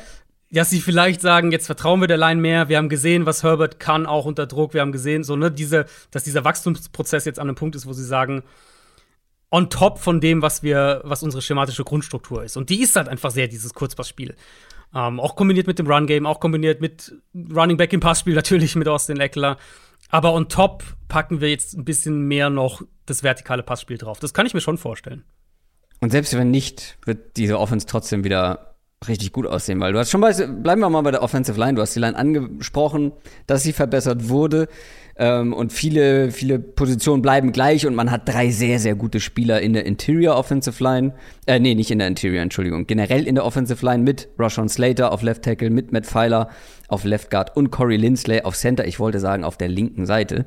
Da mhm. sind nämlich drei richtig gute Leute unterwegs. Die rechte Seite ist etwas offener. Trey Pipkins hat sich gut entwickelt, aber letztes Jahr nur acht Spiele gemacht. Da wäre natürlich wichtig, dass er fit bleibt. Und der zweite Guardposten, ähm, den wird wohl First Rounder Zion Johnson übernehmen, mhm. oder? Also, wenn man das so zusammenfasst, du hast eine sehr starke Seite links plus Center. Äh, Trey Pipkins, wenn er fit ist, einen guten Right Guard, äh, einen Right Tackle und dann der, der Guard-Posten. Da muss man schauen, wenn ein Rookie startet, immer genau. erstmal erstmal geduldig sein. Das ist stand jetzt genau. keine Top 5 Line, aber das sind ja auch einige junge Spieler und da ist Potenzial auf jeden Fall für eine, sagen wir mal, Top 10 Line drin, oder? Genau, die Gefahr ist halt eben, dass diese rechte Seite einfach, weil halt beide Fragezeichen auf der rechten Seite mhm. sind, dass das halt so ein bisschen ein Problem wird und du dann, selbst wenn die linke Seite, also Center, Left Guard, Left Tackle, sehr, sehr gut ist, dass du dann trotzdem Probleme kriegst, einfach weil die rechte Seite, weil du permanent da halt helfen musst mit der Protection. Das wäre so mein eines Fragezeichen. Sein Johnson, sehr, sehr gutes Guard Prospect gewesen, aber du hast gesagt, eben Rookie, Preseason hat er jetzt auch schon mal ein bisschen gewackelt. Das ist, muss man einfach abwarten. Das kann immer sein, dass da dass so ein Spieler dann einfach auch ein bisschen Zeit braucht. Gerade Linemen haben wir das ja immer wieder auch gesehen. Und Right Tackle eben Storm Norton hat ja letztes Jahr, war ja, oder hat ja gestartet letztes Jahr und, und Pipkins. Also, wenn wir von einem Contender-Team sprechen, dann knirschen bei mir schon so ein bisschen die Zähne, wenn du mir sagst, Trey Pipkins, Right Tackle neben dem Rookie Right Guard. Das muss ich schon, das muss ich schon sagen. Das will ich schon erst sehen. Mhm. Es kann funktionieren, aber es ist für mich eines der, der größeren Fragezeichen, was diesen Kader insgesamt angeht, der ja ansonsten jetzt echt relativ komplett mittlerweile aussieht. Ja, es gibt so ein, zwei Schwachstellen tatsächlich im ganzen Team, finde ich. Und das ist die eine davon. Ich habe Trey Pipkins das S unterschlagen. Es tut mir sehr leid. Ähm, Adrian hat das für mich nachgeholt. Klar, da muss man ein bisschen schauen. Ähm, aber was zur Offense noch dazu gehört, sind natürlich die Playmaker. Und ich glaube, da, ähm, da hat man keine Schwachstellen. Eins der besten Receiver-Duos der Liga mit Keenan Allen und Mike Williams, den man ja auch bezahlt hat, um ihn zu halten. Der Nummer 3 Passcatcher in der Offense war und ist Austin Eckler, einer der besten mhm. ähm, Pass-Catching-Backs der Liga und auch als Runner nicht gerade so verkehrt. Nur was so Passcatcher Nummer 4, Nummer 5 angeht, da fangen wir dann an, mhm. so ein paar Fragezeichen zu setzen. Jared Cook, der Tight End, wurde mit Jared Everett ersetzt. Da warten wir schon seit Jahren so ein bisschen auf den Durchbruch. Die Athletik für ein Passcatching Tight End hat er. Bislang hat man es noch nicht so, nicht auf Dauer gesehen, über einen längeren Zeitraum. Bin ich mal gespannt, wie sie den einbinden. Und Wide Receiver 3 ist natürlich auch schon länger offen. Wird aller mhm. Voraussicht nach Josh Palmer sein, der in sein zweites Jahr kommt. Auch letztes Jahr ja. schon gut eingebunden gewesen. Könnte Jalen Guyton so ein bisschen verdrängen. Aber unterm Strich, wenn wir rein jetzt auf Playmaker gucken und dann haben wir im Backfield noch einen Viertrunden-Pick mit Isaiah Spiller, wo ich jetzt nicht so mega hoch war. Ähm, ich gucke gerade noch mal parallel nach, wo ich den so im Running Back ich war Ranking. Auch nicht so. Ich, ich hatte den, glaube ich, sogar, also den hatten ja viele recht hoch vor dem Draft. Ja. Ich hatte um, ihn auf 9 in Ich glaube, ich hatte ihn sogar auf 10. Ich, also wir waren beide auf jeden Fall nicht beim Konsens mit Spiller. Nee, trotzdem glaube ich eine ganz gute Ergänzung, einfach um Eckler so ein bisschen Workload abzunehmen, gerade so für Goal-Line, weil ähm, das ist einer, der ja athletisch so seine Limitierungen hatte, der ist beim Pro Day eine 4,63 auf 40 Yards gelaufen, mhm. hatte miese Jump-Werte. Das ist kein, kein ultra dynamischer Speedback oder so.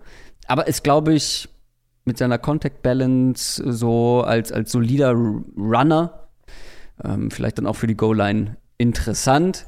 Muss man, muss man beobachten. Aber trotzdem, das, das Waffenarsenal für Justin Herbert ist pralle gefüllt.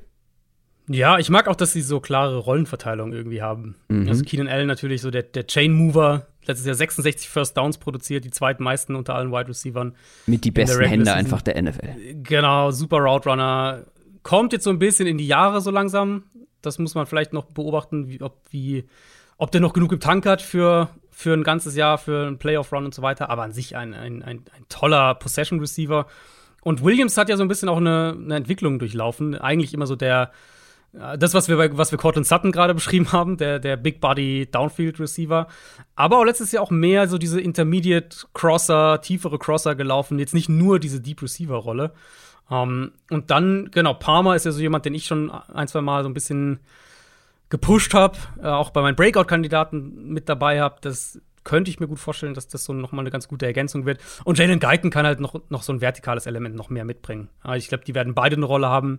Palmer und Guyton. Vielleicht sehen wir ja auch ein bisschen mehr Targets auf die, auf die Wide Receiver, weil ich denke zwar, dass Everett der komplettere Tight End ist im Vergleich zu, Jar zu Jared Cook, mhm. aber Cook ist halt schon ein, ein echt solider Receiving Tight End. Ja. Genau, und ich, ich weiß nicht, ob du, ob du Everett auch 79 Targets gibt, die, die, die Cook letztes Jahr hatte. Also das könnte ich mir vielleicht vorstellen, dass da ein bisschen mehr auf die Receiver noch rübergeht. Ja, vielleicht sehen wir auch ein bisschen Fullback dieses Jahr. Man hat einen gedraftet, zwar in der siebten ja. Runde, aber aktuell steht er noch im Kader. Es stehen sogar zwei aktuell im Kader. Also vielleicht wird man da so ja noch ein bisschen rumexperimentieren. Ja, würde auch das wieder, wir hatten es, äh, ich hatte bei der Saints Offense letzte Woche drüber gesprochen, würde wieder zu diesen Wurzeln passen, weil eines der Markenzeichen von Sean Payton für mich war immer mhm. die, die Personal Grouping Vielfalt, dass die halt eben ja. nicht wir machen 65% 11 Personnel und 23% äh, 12 Personnel und dann halt noch so ein bisschen 3 Prozentpunkte hier und da, sondern Was halt sie letztes Jahr genauso gemacht haben, aber. Genau, sondern halt echt sagen, hier, wir machen, keine Ahnung, 55% 11 und 19% 12 und dann nochmal 8% in 10 Personnel und, und in 21, 21 so, also ne, ja. richtig viel, richtig viel Vielfalt da haben, um, um so ein bisschen Flexibilität noch reinzukriegen. Viel Vielfalt will Adrian sehen. Richtig. Also, ich, heißt, will ich sehen? Ich, ich könnte es mir vorstellen. Ich weiß nicht, ob das ist. Das muss nicht immer was Gutes sein, aber ähm, wenn du es gescheit machst, dann kann es was Gutes sein. das, ist, das ist bei den meisten Dingen im Leben stimmt, so. Ja. Wenn du sie gescheit machst, dann werden sie in der Regel besser, als wenn nicht. Ähm, schauen wir mal, ob die Defense was Gescheites machen kann. Ähm, von der Defense haben wir auch letztes Jahr schon mehr erwartet, mit einem Brandon Staley als Head Coach, der so als Defensive Mastermind ging und das ja auch war bei den Rams. Aber vor allem die Defense hatte Probleme, gerade die Run-Defense. Nach Expected Points Added per Play, die zweitschlechteste Run-Defense der ganzen Liga, gegen den Pass auch nur auf Platz 21. Aber auch für die Defense ist man nicht untätig geblieben. Allen voran hat man Khalil Mack getradet. All in gegangen, mehr oder weniger. Klar, der ist schon eine Weile am Start, der ist jetzt nicht mehr der allerjüngste und der hat letztes Jahr auch nur sieben Spiele gemacht, aber wenn der auf dem Feld steht, ist er nach wie vor vor allem einer der besten Run-Defender der Liga und natürlich immer noch ein, ein richtig guter Pass-Rusher und vor allem in Sachen Pass-Rush muss er das erste Mal wahrscheinlich in seiner Karriere nicht die Nummer eins sein, weil auf mhm. der anderen Seite spielt nach wie vor Joey Bosa. Sprich, du hast quasi einen Uchenna Nwesu mit Khalil Mack ersetzt. Das ist schon mhm. ein enormes Upgrade. Und Under the Radar, ich hatte es null auf dem Schirm. Calvin Neu ist da gelandet. Auch ja, da, bei dem sind die besten Jahre wahrscheinlich vorbei, aber du holst dir extrem viel Erfahrung, du holst dir einen Rotationsspieler, der extrem flexibel sein kann, ähm, für die Tiefe absolut brauchbar wenn wir jetzt noch die D-Line voll machen, die Interior Defensive Line ist nahezu komplett neu. Äh, Sebastian Joseph Day, den kennt Brandon Staley von den Rams, der wechselt innerhalb LAs. Dann hast du einen Austin Johnson von den Giants geholt, dazu einen Fünf-Runden-Pick investiert äh, und Jerry Tillery.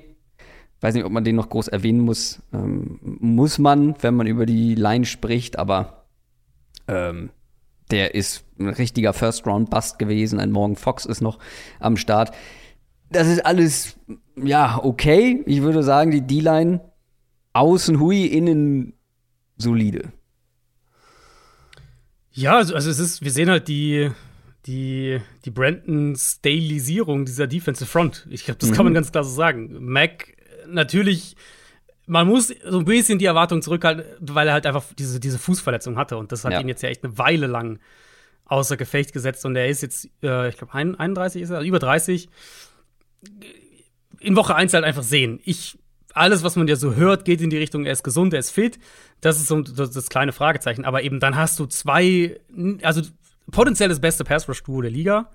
Ähm, und aber halt auch wirklich zwei, die unheimlich gut den Run verteidigen können. Gerade Mac hast du ja angesprochen. Und da ist ja der Vergleich zu Nwosu ist ja auch so, so absurd, weil, weil Uchenna Nwosu ist halt ein, ein, ein Space-Spieler, einer, den du, wo du auf Explosivität setzt und in einem Raum haben willst. Und Mac ist halt einer, den du als End dahinstellst und der dir auch jeden Run da halten kann.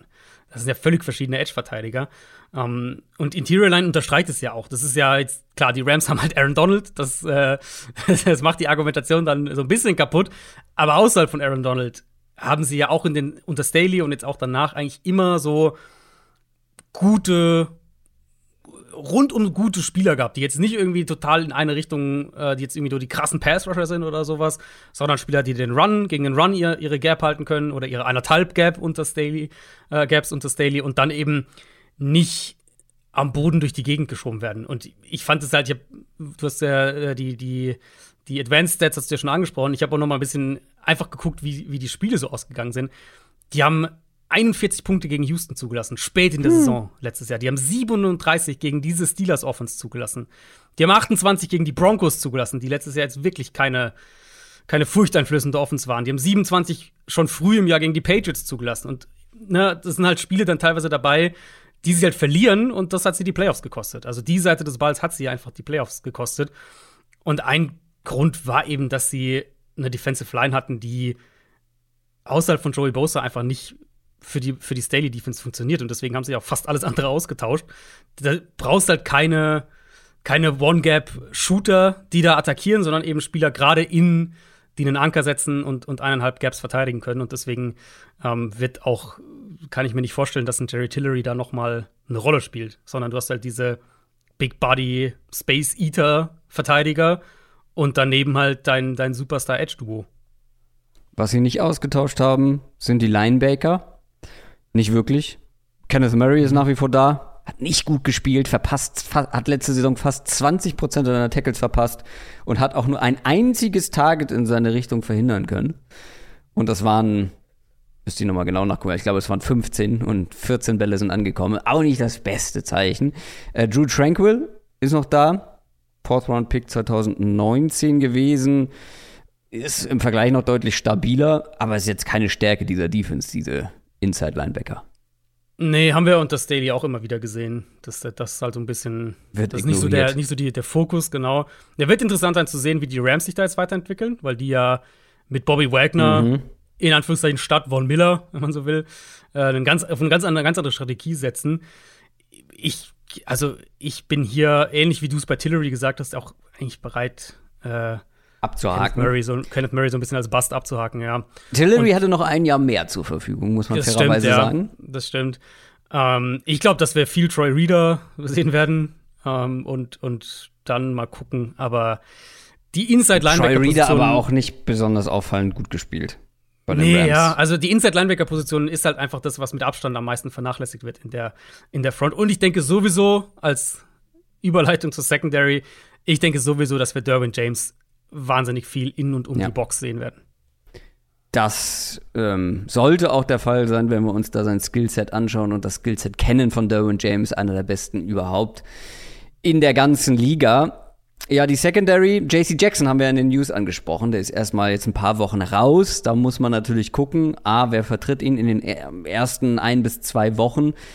Mhm. Ähm, weil man ist nicht so richtig tief besetzt auf der Cornerback-Position und trotzdem würde ich es jetzt nicht so, ja, nicht so hoch setzen, weil er wird in einem Monat spätestens zurückkommen und wird dann natürlich noch ein bisschen brauchen, wahrscheinlich um auf 100% zu kommen. Aber trotzdem, das ist eine der Top-Verpflichtungen neben Mac oder die Top-Verpflichtung neben Khalil Mack äh, für diese Defense und das ist ein enormes Upgrade für diese Secondary, wenn JC Jackson fit ist. Genau, das darf man ja wirklich nicht vergessen. Man, wir sprechen mal bei, bei Staley und bei den, bei den Chargers viel über die Front, weil die halt auch so furchtbar einfach war gegen den Run.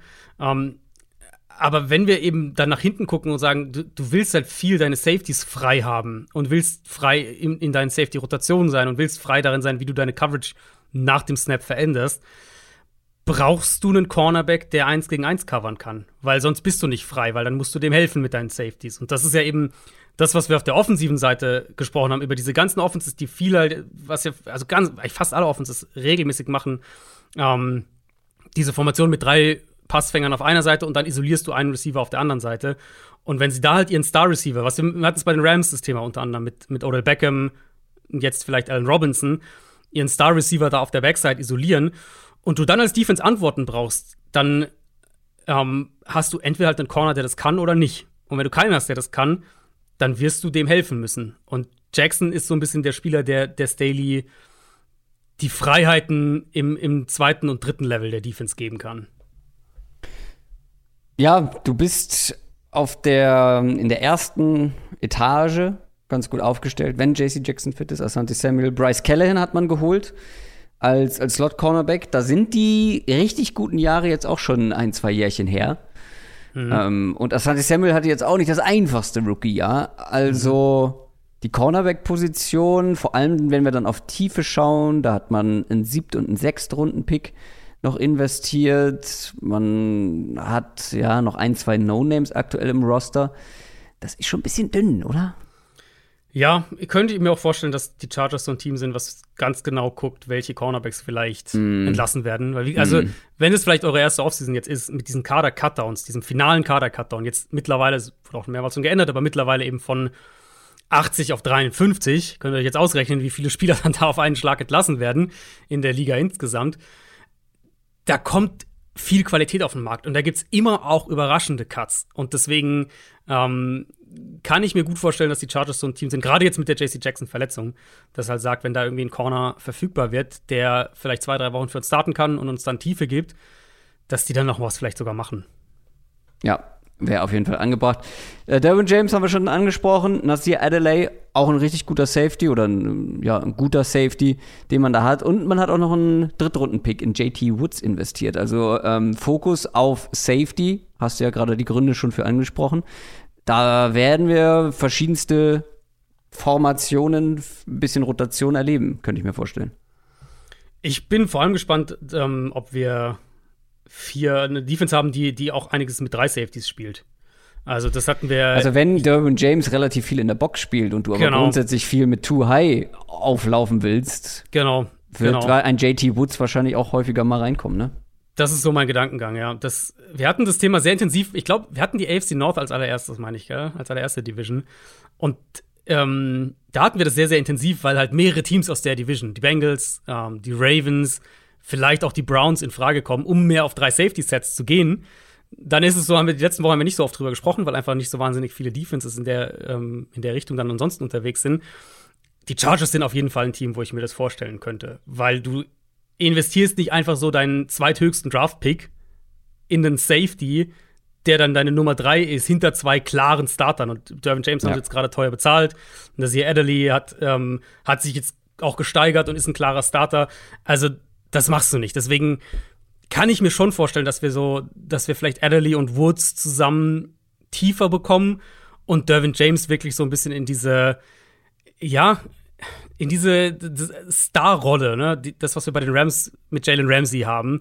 So eine Art Slot-Verteidiger, aber mit halt mehr Aufgaben und auch mehr Freiheiten irgendwo, dass er in diese Rolle reingeht. Und ich glaube, diese Rolle wird was sein, was wir in, der, in dieser Saison, ähm, was, was so ein bisschen eine, ein prägendes Element vielleicht in Defenses sein könnte, wenn du mehr Verteidiger brauchst, die innen verteidigen, da einmal die Physis haben, um den Run zu stoppen und gleichzeitig aber halt auch covern können. Ich habe da, das, das war, deswegen war so ein Grund, warum ich Jalen Petrie so mochte vorm Draft, weil er in diese Richtung geht. Mhm. Was wir aus Arizona hören, geht, wird Isaiah Simmons diese Rolle mehr jetzt einnehmen. Um, ähm, und ich denke, bei den Chargers wird, wird Dervin James diese Rolle spielen. Chargers auf dem Papier, bis auf so die Schwachstellen, über die wir gesprochen haben, die relativ, also wenn man das mit anderen Rostern vergleicht, relativ geringe Schwachstellen sind. Ähm, es ist nicht der kompletteste Roster, aber es ist ein sehr, sehr guter Roster. Mhm. Ich habe ja gesagt, ich sitze im Hype-Train nochmal. Ich drehe noch eine Runde und ich drehe die auch so lange, bis sie zumindest in die Playoffs kommen. Aber ich glaube, da ist sogar noch deutlich mehr drin, weil mit diesem Quarterback, diesem jungen Quarterback, diesen nahezu unveränderten Umständen, was, was Coaching-Staff angeht, was, was Personal angeht, wenn sich was geändert hat, dann ist es ja eigentlich besser geworden. Ähm, ich glaube, die werden deutlich besser sein als letztes Jahr und die Offense wird stark sein, die Defense wird besser sein. Vielleicht noch keine Top 5 Defense, aber besser. Und die Chargers werden, glaube ich, diese Division gewinnen. Schade, dass du das tippst, weil das tippe ich auch. Ah, ärgerlich. Also ich sehe schon, ja, ich glaube, die Division wird eng beieinander sein, aber ich sehe schon zwei Tiers sozusagen die Broncos für mich eher im zweiten, die Chargers für mich im ersten. Es gibt ein paar Fragezeichen, inklusive Coaching-Staff. Finde ich es schon auch fair, das zu sagen, wenn wir sagen, die Offense hat nicht immer so hundertprozentig vielleicht zu dem gepasst, was Herbert richtig gut kann. Staley hat sich letztes Jahr auch überhaupt nicht, finde ich, gut angepasst. Daran, dass halt sein Personal nicht das spielen konnte, was er spielen wollte. So ein bisschen Fragezeichen in der Hinsicht, finde ich, sind angebracht. Gerade im Division-Vergleich, vor allem natürlich zu Kansas City, die halt einen unheimlich guten Coaching-Staff auch haben. Mhm. Aber ich glaube einfach, dass die, ja, ich, ich sehe die Chargers als das kompletteste und jetzt kurzfristig vor allem für dieses Jahr gefährlichste Team in der Division. Deswegen habe ich die bei roundabout zwölf Siegen und sehe sie mhm. auch als, als Division-Sieger. Ach, wie ärgerlich. Ich habe extra vorgelegt, damit mir niemand vorwerfen kann, ich quatsch dem Adrian nur nach. Ja. Da bin ich aber auch in der Offseason schon oft hin und her gegangen, muss ich sagen. Also ich hatte früher in Eben, das hatte ich nämlich so in Erinnerung. Ich glaube, das habe ich schon ja. mal gesagt und da hast du mir noch widersprochen. Ja. Also ohne jetzt irgendwie natürlich zusätzlich zu spoilern, ich schätze, es, es kam jetzt auch schon durch. Ich habe halt die zwei in einem Tier in der Division und da kann es gut sein, dass ein direktes Duell am Ende entscheidet, dass dann, ne, wenn, wenn einer, falls einer den anderen sweept oder so, dass das dann den Unterschied macht in, in, in diesem Duell. Also ich sehe die ja, der, der große Unterschied ist, der große Unterschied ist, dass ich bei den Chiefs ähm, tiefer bin. Ich glaube, die Chargers sind ein Tier für sich. Okay, nee, das, da gehe ich nicht mit. Das, das sehe ich ah, nicht ja. so. Wir müssen aber, bevor wir über die Chiefs sprechen, über die Las Vegas Raiders sprechen. Die haben letztes Jahr zehn Siege gesammelt, nur sieben Niederlagen und das mit einer Punktedifferenz von minus 65. Also die haben mal so weit über Wert sozusagen performt. Das war das einzige Team im Minusbereich in dieser Division. Selbst die Broncos hatten eine positive Punktedifferenz. Sogar die Seahawks waren da besser. Und dazu kommt noch, wir, wir ähm, führen ja gerne hier mal Expected Points Added an. Die Offense lag auf Platz 20, die Defense auf Platz 25. Mir ist es bis heute ein Rätsel, wie sie das mit dem ganzen Chaos noch im Laufe der Saison geschafft haben, so gut abzuschneiden. Und ähm, jetzt gab es eine Offseason, wo natürlich ein Name über allem prangt und das ist Devontae Adams, einer der besten Wide Receiver der Liga, der von den Packers kommt, zu seinem alten College-Kollegen Derek Carr. Und der ist ein gutes Stichwort. Lass uns auch hier mit dem Quarterback zuerst anfangen und dann auf die ganze Offense schauen. So hart es ist, und selbst du als, als Derek Carr im Vergleich zu mir Believer, musst doch wahrscheinlich zugeben, dass der Mann plötzlich der schwächste Quarterback in dieser Division ist, oder? Ja, also sofern man nicht bei Wilson jetzt nach der letzten Saison sagt, der ist auf dem absteigenden Ast, ähm, muss man das so sagen, ja. Und er ist halt immer noch ein Top 12 Quarterback, ligaweit gesehen. Das ist natürlich das Bittere. Top 15 meintest du wahrscheinlich, aber äh, dieser Hate, dieser blinde Hate. ähm, ja, aber das, das, zeigt einfach, wie krass diese Division ist, ne? Wenn du ja, total ist jetzt egal, ob 12 oder 15 oder 16, keine Ahnung, äh, wenn der schlechteste Quarterback in der Division sich in dem Bereich befindet. Ähm, ja. Das zeigt einfach, wie krass die ist. Und ich bin aber sehr auf diese Offense gespannt. Ähm, weil auch hier hast du einen neuen Coaching-Staff ähm, mit Josh McDaniel und ähm, dazu noch halt mit Devonta Adams einen richtigen Nummer 1 Receiver und der hat der Offense gefehlt. Hunter Renfro ist einer der besten Slot Receiver. Mhm. Okay. Mhm. Darren Waller, einer der besten Pass-Catching Tight Ends. Okay. Aber es fehlte halt ein Nummer 1 Receiver, auch wenn jetzt ein Nummer 2 Receiver fehlt, ehrlicherweise. Ein zweiter Outside Receiver, sagen wir so. Ist halt die Frage, wie viel die überhaupt in 11 Personnel sein werden. Also das wird ja, also wird ja generell eine interessante, finde ich eine interessante Konstellation, wenn man nochmal so ein bisschen rauszoomt ja. und erstmal sagt, du hast hier eine Offense, einen Quarterback, der jetzt jahrelang in der West Coast Offense war. Also jahrelang in diesem gleichen Scheme oder in einem, also im gleichen Grundscheme, Terminologie und so weiter gespielt hat. Und jetzt kommt ja eine völlig andere Offense mit Josh McDaniels. Die Earth Perkins Offense, die der mitbringt. Das heißt, wir sprechen ganz grob jetzt mal gesagt von Konzepten statt einzelner Routes. Das ist so ein maßgeblicher Unterschied. Aber natürlich auch eine andere Terminologie. Also es wird eben, die, die Plays heißen anders, die, die, diese Konzepte heißen dann wiederum anders als das, was du in der West Coast Offense jede einzelne mhm. Route im Huddle sagst. Und das kann natürlich auch eine gewisse, ähm, eine gewisse Anlaufperiode kosten, wo du einfach erstmal auf eine Wellenlänge kommen musst. Und dann könnte ich mir halt vorstellen, wenn wir Josh McDaniels kennen, er hat seinen Fullback ja mitgebracht mit Jakob Johnson von den Patriots, dass wir schon auch viel zwei Running Back Sets, zwei Tight End Sets sehen. Ähm, und mal gucken, wie viel die wirklich mit drei Receivern auf dem Feld stehen. Bei irgendjemand muss ja Outside auflaufen. Du meinst, also, also ja gut, Devante Adams wird natürlich schon viel yeah. Outside sein. So. Auf der anderen Seite dann alles eng beieinander, oder? Genau, hast du zwei Titans oder so auf der anderen Seite. Okay. Ja. ja. grundsätzlich, was erwartest du von dieser Offense mit Josh McDaniels? Ähm, auch dem habe ich, glaube ich, gerade ein S unterschlagen. Naja, das wird sich heute nicht mehr ändern. Ähm, was erwartest du von dieser Offense? Werden wir, also es ist ja vieles da, wie du schon eben gesagt hast, um eine Patriots-artige Offense zu spielen. Ich bin auch sehr mhm. aufs Backfield gespannt übrigens, weil ähm, ja. gerade Fantasy-Owner von irgendwelchen Patriots-Backs äh, wissen, wie undurchsichtig das immer ist. Und aktuell sind 1, 2, 3, 4, 5, 6 Running Backs noch im Roster mit dabei. Ähm, aber grundsätzlich, was erwartest du für ein stilistisch für eine Offense? Ja, nachdem sie sich ja von Kenyon Drake schon getrennt haben. Stimmt, der, der ist ja schon weg. Der ist schon weg, genau. Ja, ich, also, das ist ja so eines, eines der schönen Dinge eigentlich an der Erhard Perkins Offense, dass du nicht unbedingt in dem, im Zweifelsfall nicht unbedingt ein klares Grundmuster haben musst, sondern sehr flexibel sein kannst. Ich denke schon, dass wir gerade auch, nehmen Sie jetzt schon mal ein bisschen mit ins Boot, wir können auch gleich im Detail noch drauf gehen, aber gerade mit halt einer Offensive Line, die wackelig sein wird mhm. ähm, viel Kurzpass kriegen wirst. Und dafür sind sie halt auch unfassbar gut aufgestellt.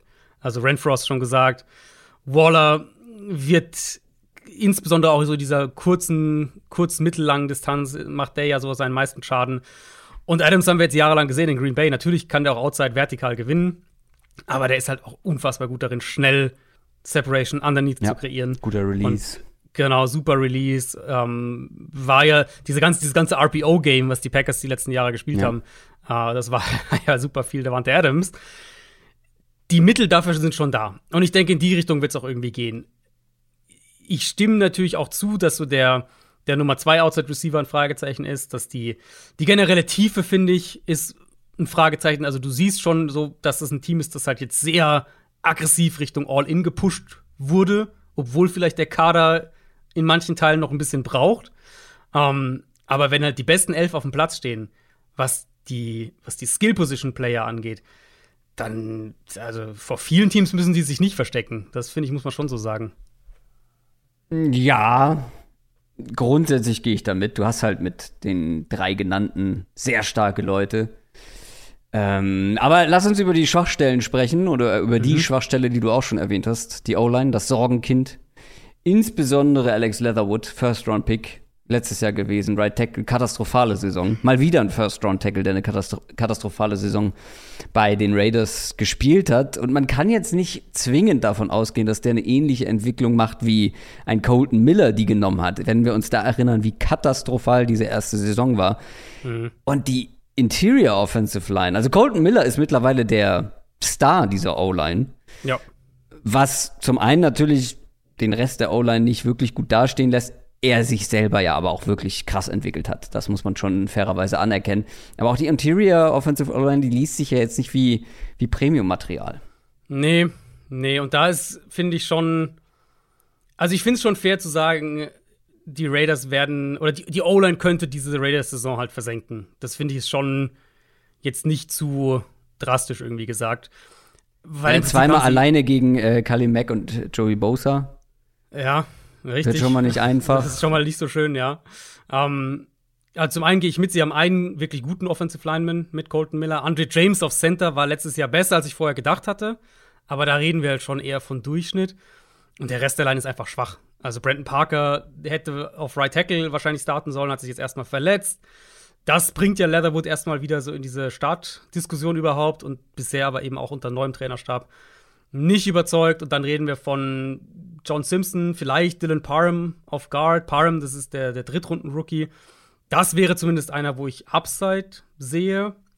Aber wenn wir das mit dem äh, vergleichen, was Josh McDaniels über die letzten Jahre bei den Patriots gewohnt war, ist schon ein ganz anderes Kaliber. Und deswegen gehe ich halt auch davon aus, dass er sich da offensiv ein bisschen anpassen muss und dass es eben noch viel mehr darauf ankommen wird, wie, wie sie den Ball auch schnell verteilen können, weil sie werden diese Line schützen müssen. Jetzt schematisch gedacht. Sie werden, sie können sich nicht auf die Line stützen, sondern, sondern sie müssen sie so ein bisschen verstecken. Und das wird sie irgendwo ein Stück weit limitieren, das denke ich auf jeden Fall. Lass uns einen Blick noch, ähm, ich habe es ja eben angesprochen, das Backfield. Es könnte chaotisch werden. Josh Jacobs mhm. war da eigentlich immer die klare, relativ klare Nummer eins, auch bei unterschiedlichen Coaches. Jetzt gibt es echt Tendenzen, wo man denken kann, das wird ein reines Committee. Brandon Bolden ist aus New England mitgekommen sozusagen. Man hat dann noch einen Samir White in der vierten Runde gedraftet. Ein Amir Abdullah ist am Start. Äh, Samir White übrigens auch nicht wirklich dafür bekannt, ein Pass-Catching-Back zu sein. Das war im College ähm, James Cook. Ähm, mhm. Und er war eher so der, der reine Runner. Wie, wie, wird, wie wird das aufgeteilt werden? Also von Josh Jacobs hm. dachte ich ja immer, der wird ein richtig guter Three-Down-Back, aber irgendwie sehen das die NFL-Coaches ein bisschen anders. Ja, ähm, auch da wieder. Ich finde, es lohnt sich immer, wenn du neue Coaches hast, also Coaches, die neu zu Teams kommen, zu gucken, was sie vorher gemacht haben bei ihren alten Teams, auf was sie gesetzt haben, was, wie sie bestimmte Personalfragen geklärt haben. Und wenn ich jetzt auf dieses Backfield gucke und Jacobs ist halt schon immer noch der Beste, glaube ich, in der Gruppe, auch mit Abstand. Aber es muss halt nicht so sein, dass der neue Coaching-Staff das auch so sieht. Und vielleicht sagen sie, er ist in den Sachen nicht gut, die wir vielleicht mehr betonen wollen. Keine Ahnung. Ähm, es würde halt zu dem, was McDaniels bei den Patriots gemacht hat, passen, wenn sie einen klaren Runner und einen klaren Receiver haben aus dem Backfield. Und das könnte Jacobs der Runner sein. Ja, und wer der Receiver? Amir Abdullah? Brandon Bolden. Brandon Bolden wäre vielleicht ja, gut, stimmt, da ja. der Kandidat, der ja auch mitgekommen ist aus New England. Ähm, letztes Jahr bei den Patriots über 50 Targets auch gehabt. Also der hatte die Production in der vergangenen Saison auf jeden Fall. Ich würde mich nicht wundern, wenn, also falls sie bei Jacobs jetzt wirklich nicht so on board sind, äh, wenn sie den sogar traden im Laufe der Saison und wenn du dann irgendwann ein Backfield hättest, wo, wo Samir White der Runner und Brandon Bolden der Receiver ist, das würde mich jetzt irgendwie nicht total wundern, aber du hast ja, glaube ich, vorhin gesagt, äh, Backfield von, von Patriots Coach ähm, mhm. Ex-Patriots-Coach, Das ist halt ein riesen Rätselraten und, und letztlich wird wahrscheinlich hast du irgendwann mal eine Woche, wo Amir Abdullah irgendwie mhm. zwei Touchdowns erläuft und dann nächste Woche spielt er wieder nicht. Lass uns auf die Defense schauen. Ähm, die Defense, ich habe es eben schon gesagt, Platz 25 in Expected Points Added, Platz 18 bei PFF in der letzten Saison. Wird sie dieses Jahr besser sein? Hm. Wird sie besser sein? Eine grundsätzlich eine relativ simple Frage. Ja. Es gibt zwei Antwortmöglichkeiten. Ich, ich tue mich ein bisschen schwer damit, weil ich finde, also natürlich hat die Defense Potenzial und sie hat mehr individuelle Qualität als letztes Jahr. Das kann man schon mal sagen. Mhm. Ich denke aber auch, dass es ein bisschen dauern könnte, weil du bekommst hier halt schon eine klare Umstellung von Gus Bradley zu Patrick Graham. Uh, auch und vielleicht gerade in puncto Komplexität. Bradleys Defense ist ja immer noch vergleichsweise simpel. Relativ nah dran an der, der Pete Carroll Seahawks Cover 3 Defense, die mittlerweile nicht mehr viele Defenses zu spielen, aber die eben schematisch ein bisschen eine gewisse Einfachheit priorisiert, um es eben den Spielern auch zu erlauben, schnell zu spielen. Und ich finde, das hat man letztes Jahr schon auch gemerkt. Die Defense war auf jeden Fall, letztes Jahr war die Defense ja verbessert. Man hat die Schwachstellen auch gesehen, gerade wenn es gegen die Top-Offenses ging. Ne? Wenn wir, diese, diese Chiefs-Spiele waren so das, das Beispiel, über das, glaube ich, am häufigsten gesprochen wurde. Aber generell wurde die Defense ja besser.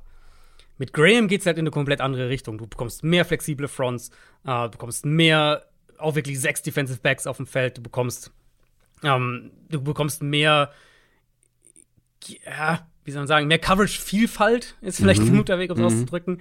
Also Graham hat da auch schon sehr, sehr unterschiedlich agiert. Man-heavy, Zone-heavy. Ich denke, bei den Raiders wird es auch eine Mischung sein, wirst von allem was bekommen.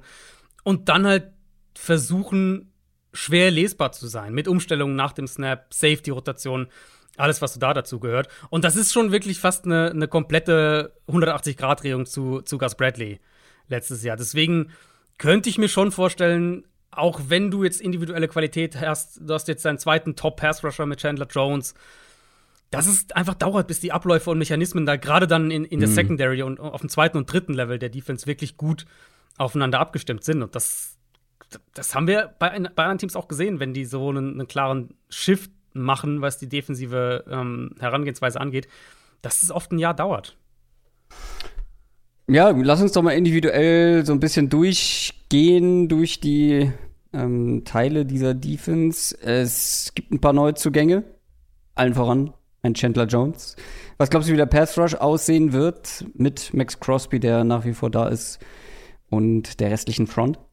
Ja, das sollte schon das, ähm, das Prunkstück sein, sag ich jetzt mhm. mal. Mit, also, mhm. wir haben jetzt vorhin gesagt, äh, Bosa und Mac, Crosby und Chandler Jones jetzt nicht ganz auf dem Level, aber in puncto Pass Rush ist das schon jetzt auch nicht so weit davon entfernt, finde ich. Ähm, ein Tier dahinter, so. Zumal du ja das Upgrade hast, Jones ersetzt ja im Prinzip Yannick Ngakwe, den sie in dem, in dem Trade an die Colts abgegeben haben. Und das ist halt schon ein klares Upgrade. Ich denke auch, dass sie da von den, dass die beiden ganz gut zusammen funktionieren können. Ähm, Run-Defense könnte ein anderes Thema sein.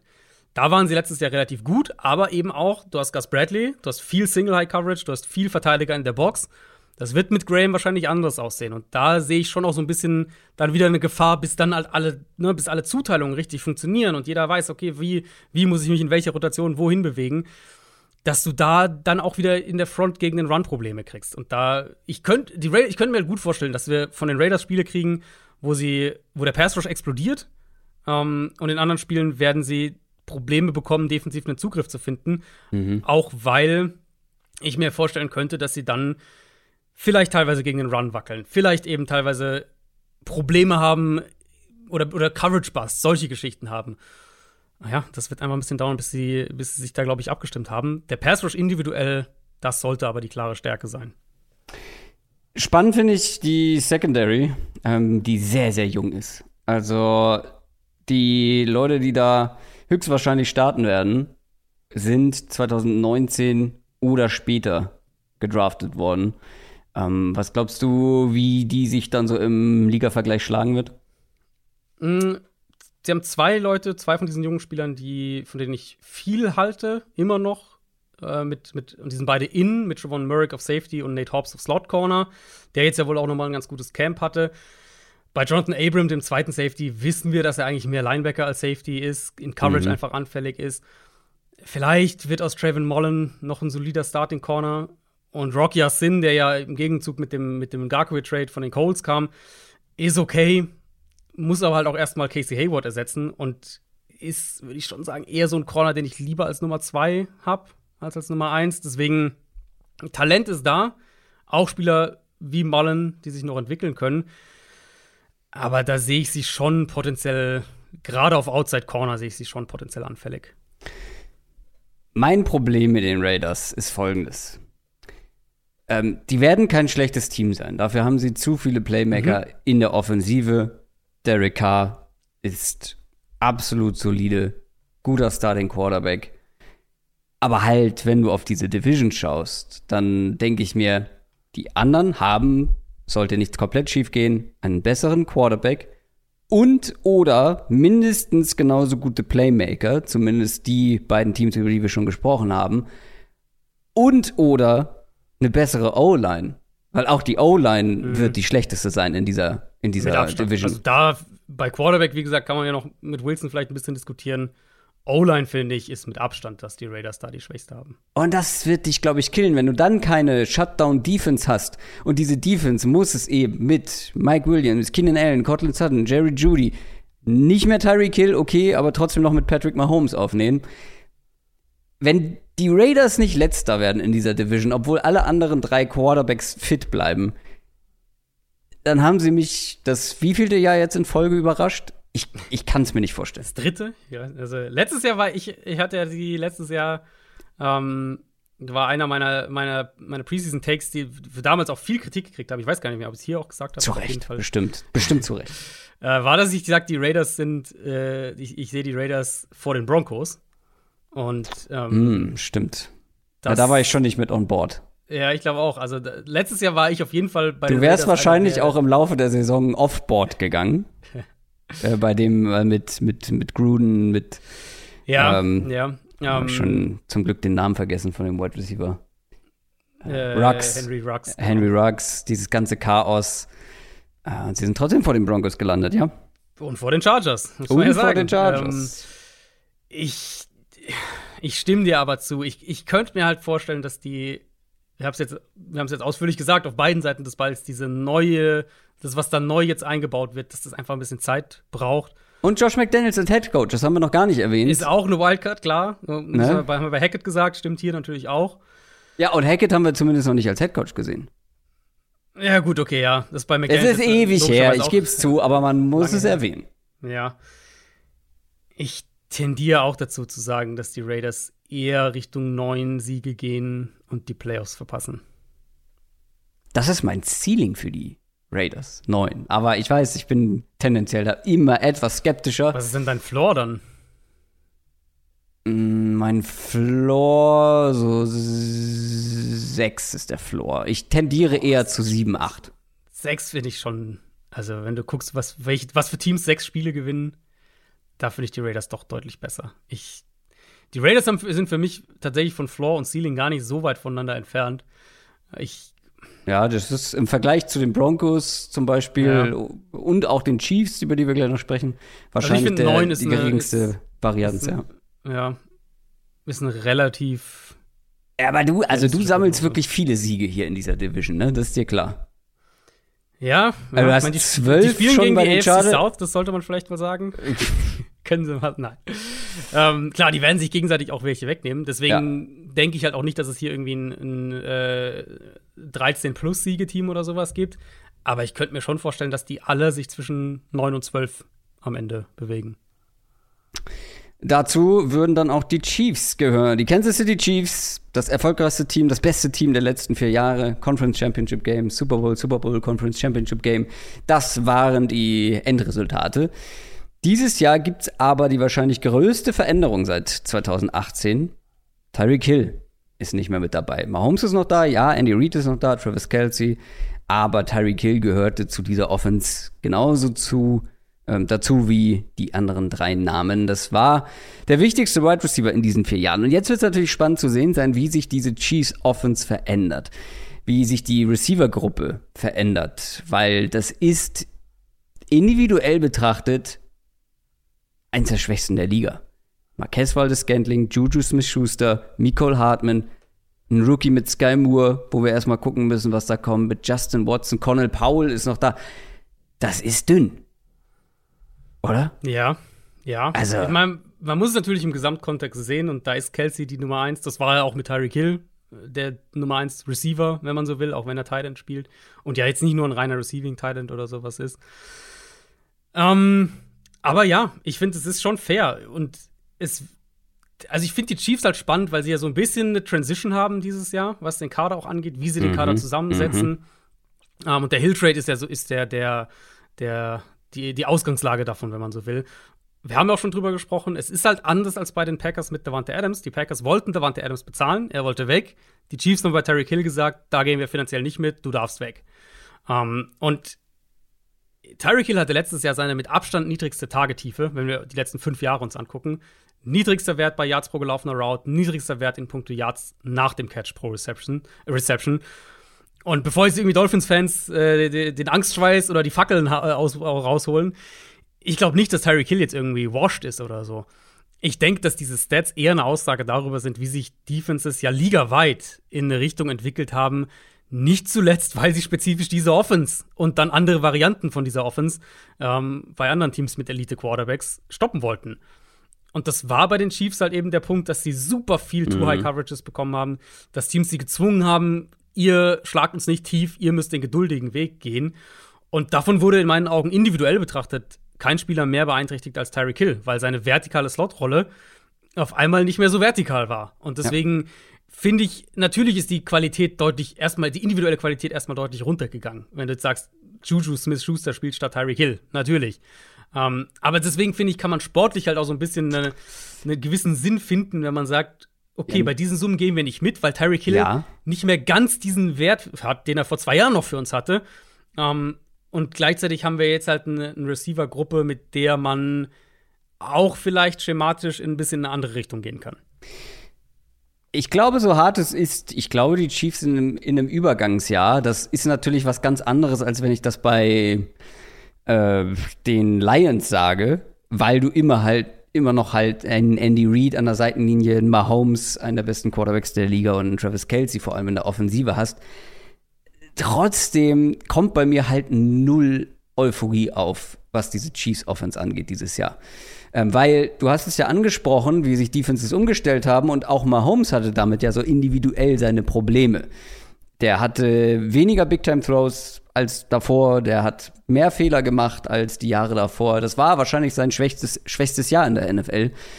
Und die Offense wird trotzdem gut bleiben. Oder okay, also was heißt okay, aber mit Mahomes, glaube ich, kannst du keine also der, schlechte der Offense Floor haben. ist so hoch, äh, ja. diese Offense mit, also mit Reed, Mahomes und der, ich weiß nicht, drittbesten, viertbesten Offensive Line der Liga. Ja, ähm, eben. Aber ist der Floor einfach super hoch. Unglaublich hoch, gar keine Frage. Aber die Individualität, individuelle Qualität ist deutlich schlechter ohne Tyreek Hill, weil dir fehlt Explosivität ja, und genau, ja.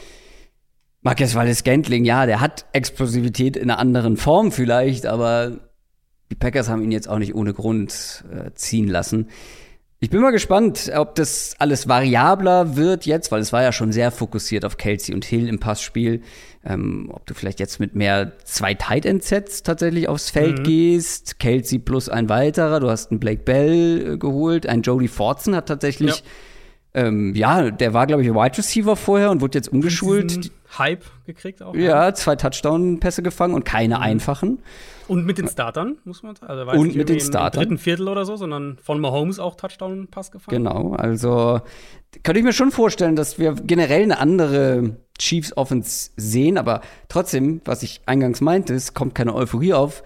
Ich will erst mal sehen, wie diese Offense funktioniert. Ich will dann mhm. sehen, dass Patrick Mahomes sich an diese Defenses anpasst, individuell wieder zu alter Stärke zurückfindet. Und dann können wir darüber reden, ob diese Offense zur Ligaspitze wiedergehören kann, trotz des Fehlen eines Nummer 1 Receivers. Ja, also da bin ich zum Beispiel natürlich auch super gespannt. Jetzt, was in der Preseason gemacht hat, was ja auch gleich diverse Leute aufgegriffen haben. Keine Ahnung, wie viel man da reingeben will. Weil das war ja schon irgendwie witzig. Sie waren ja dann auf einmal die ganze Zeit in engen Formationen, Mahomes an mhm. Center, I-Formation, Fullback drauf, zwei Titans und dann äh, haben sie im Prinzip so ein bisschen Shanahan-mäßig äh, in, sind ins Play-Action-Rollout-Passspiel gegangen.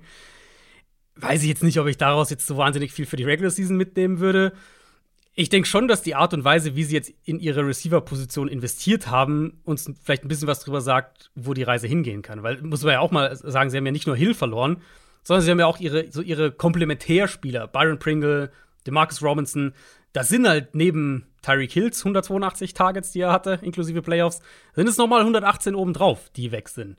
Ähm, dass sie halt mit, mit Juju so diesen Big Body einmal holen, der den Slot auch komplett anders spielt als Tyreek Hill, klar mehr so der Possession Receiver ist, auch ein bisschen blocken kann. Vielleicht eher wie Byron Pringle diese Rolle spielen würde. Ähm, Sky Moore, der mehr Dynamik dann in, in, diese Rolle mitbringt, auch so Yards after Catch mäßig, bestimmt auch viel im Screen Game zusammen mit Nicole Hartman zu sehen sein wird. Und dann halt den Speed sozusagen, den vertikalen Speed eher nach außen verlagern mit Valdez Scantling. Mhm. Valdez Scantling, die letzten zwei Jahre jeweils alle Receiver mit mindestens 45 Targets äh, angeführt, was durchschnittliche Tagetiefe angeht. Also kein Receiver wurde tiefer angespielt im Schnitt als er. Ähm, das, glaube ich, könnte, könnte man schon interpretieren in die Richtung, dass sie vielleicht mehr mit Rollouts arbeiten, mehr so diese klassischeren Play-Action-Shots auch nehmen wollen und dann halt die mehr über den Outside-Receiver gehen und jetzt und weniger über den Slot-Receiver. Und klar, mit Travis Kelsey hast du halt immer noch einen Tight der isoliert in der Formation als Receiver gewinnen kann, aber halt auch blocken kann. Das ist natürlich ein Pfund, das so kaum ein anderes Team hat. Du hast die Line ja schon angesprochen.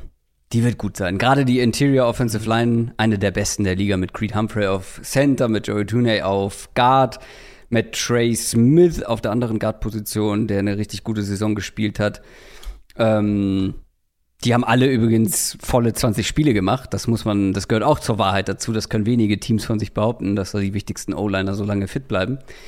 Orlando Brown, sehr guter Tackle, Tackle links. Right Tackle, so die einzige Problemstelle. Lukas Nyang ist verletzt noch auf der PUP-Liste.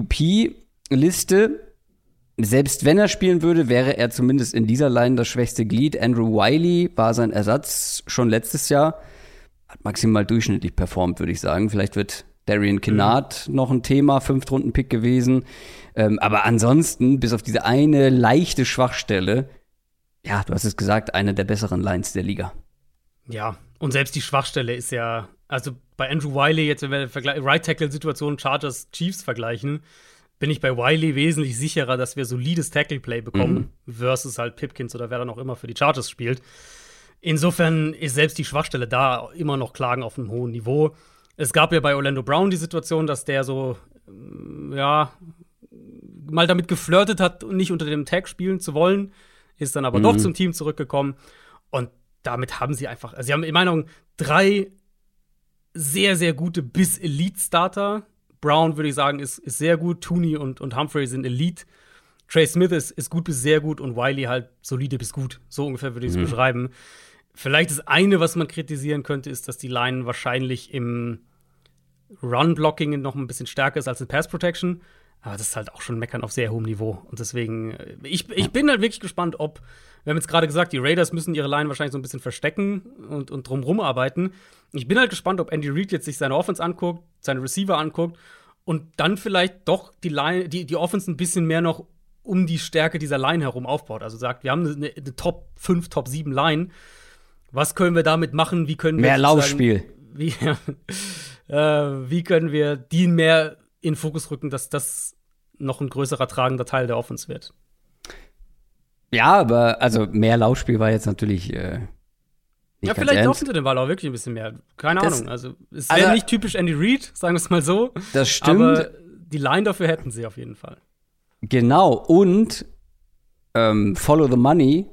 Sie haben da schon einiges gemacht im Backfield. Also, Clyde Edwards-Hilaire ist jetzt bisher nicht der Back geworden, ähm, worauf ich gehofft habe, weil in meinen Augen war vor dem Draft ein richtiger Three-Down-Back. Ähm, war bisher etwas unterwältigend, gebe ich zu. Daryl mhm. Williams sah jetzt nicht so viel schlechter aus in, in der mhm. Offense. Ähm, gut, Clyde Edwards war auch zwischendurch verletzt, aber ähm, Daryl Williams ist weg. Wack, genau, das auch. Aber äh, da sind ein paar noch dazugekommen. Jarek McKinnon, Ronald Jones von den Bucks und man hat sogar noch einen, sehr spät wohlgemerkt, aber mit Isaiah Pacheco, einen, einen interessanten Spieler gedraftet, der auf jeden Fall einen Roster-Spot haben wird. Wir haben schon mal über ihn gesprochen, ähm, mhm. weil er Kick-Returner sein ja. wird. Und also Jones ich mir extra wäre, könnte also der, der, derjenige sein, der da hinten runterfällt tatsächlich. Ronald Jones, ja, absolut, weil ich habe mir noch mal Pacheco-Tape angeguckt. Das ist vom, vom Spielertyp nicht weit weg von Ronald Jones. Also, ähm, Ich finde schon, dass Jones der bessere Runner ist aktuell. Pacheco hat mehr Upside, aber ich finde, dass Jones. Der bessere, der bessere Runner in was? In, er ist dynamischer, explosiver. Auch sicherer, finde ich. Also, Pacheco oh, ist halt Jones ist alles andere als sicher für mich. Also, wenn wir so von Vision und sowas sprechen, also. Ja, ich finde, Pacheco ist schon noch mal eine Ecke wilder. Also, ich finde, der ist. Absolut. Der ist, der ist kein fertiger Back gewesen, als er aus dem College kam. Ja, ja ich, also ich, wenn ich die Entscheidung treffen müsste, würde ich auch mit Pacheco gehen, einfach weil ich denke, dass da mehr Upside drin ist und er, er ist auch günstiger, logischerweise, wenn wir den Vergleich ja. aus Kader-Roster-Building sich ziehen. Ähm, ich, der hat jetzt ja viel Hype gekriegt in, in diesem Sommer. Ehrlicherweise glaube ich, dass Pacheco am Ende keine große Rolle in der Offense spielen wird. Der wird hier und da seine Snaps kriegen, aber du hast ja. Edward Hilaire, du hast McKinn, der, wenn er dann letztes Jahr drin war, fand ich echt gut ausgesehen hat. Ich weiß, also Außer jetzt natürlich von Verletzungen. Ich glaube nicht, dass Pacheco in der Offense, im Special Team kann es anders sein, aber in der Offense so die, die große Rolle spielen wird, die er jetzt so ein bisschen angehypt kriegt. Der Mann hat was zu beweisen. Ich bin seit heute emotional hooked, was Usaya Pacheco angeht. Kennst du die Familienstory dahinter? Ja, ja, ähm, die kenne ich. Unglaublich, unglaublich ja. brutal. Gibt ein, gibt ein gutes YouTube-Video, wo er und seine Familie interviewt wird. Tragische Geschichte. Bruder wurde ermordet. Mhm. Ähm, Schwester wurde vom Vater ihrer drei Kinder ermordet. Ähm, also beide Geschwister verloren und unglaublich bittere Geschichte. Und dass der jetzt überhaupt gedraftet wurde und wahrscheinlich sogar einen Roster-Spot bei den Chiefs mhm. bekommt, ist halt einfach eine, ach, einfach eine schöne Geschichte. Ähm, wie gesagt, da seitdem bin ich großer Pacheco-Fan, spätestens. Aber wie gesagt, den Kick-Returner-Spot wird er relativ sicher haben. Und dann schauen wir mal, wie sich das Ganze irgendwie zusammenstellt. Aber hinter dieser Line kann ich mir nicht vorstellen, dass da irgendwer besonders schlecht performt. Ähm, auch ein Clyde Edwards Hilaire, der mhm. Da sind viele jetzt so ein bisschen, haben sich distanziert mehr oder weniger. Der wird eine gute Saison spielen und der hatte immer mit Verletzungen zu kämpfen oder häufig.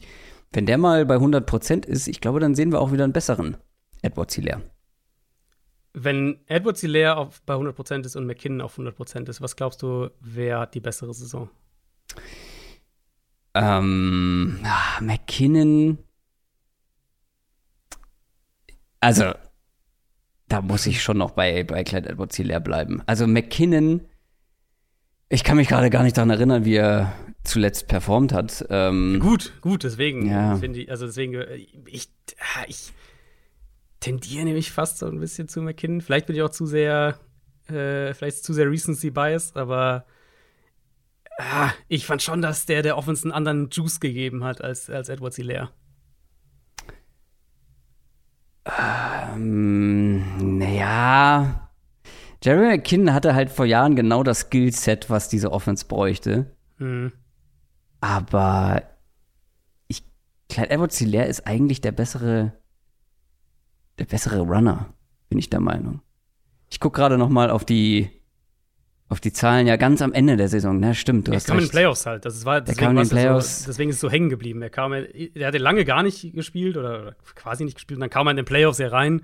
Ähm, ich weiß, ich glaube, es war im Conference Championship Game gegen die Bengals, wo er auch früh dann auf dem Feld war und, und echt also in dieser ersten Halbzeit, wo die Chiefs Offense ja so explodiert ist, bevor sie dann komplett implodiert ist, hat er, sah der echt richtig gut aus. Also, ich glaube, dass die zwei sich nicht viel geben werden, tatsächlich. Also letztes Jahr haben sie sich unterm Strich nicht viel gegeben. Äh, Clyde Edwards Hilaire 4,6 Yards per Attempt. Waren natürlich ein paar mehr als bei Jarek McKinnon. Ähm, Jerry McKinnon hatte 4,6 Yards per Attempt und after the catch 2,26, McKinnon zu 2,47. Edwards Hilaire. Ähm, Breakaway Percentage schaue ich auch noch mal drauf, auch immer, ach, auch fast gleich, 14 zu 15 Prozent. Ähm, ja, Klein emotionär wird mehr Volume bekommen.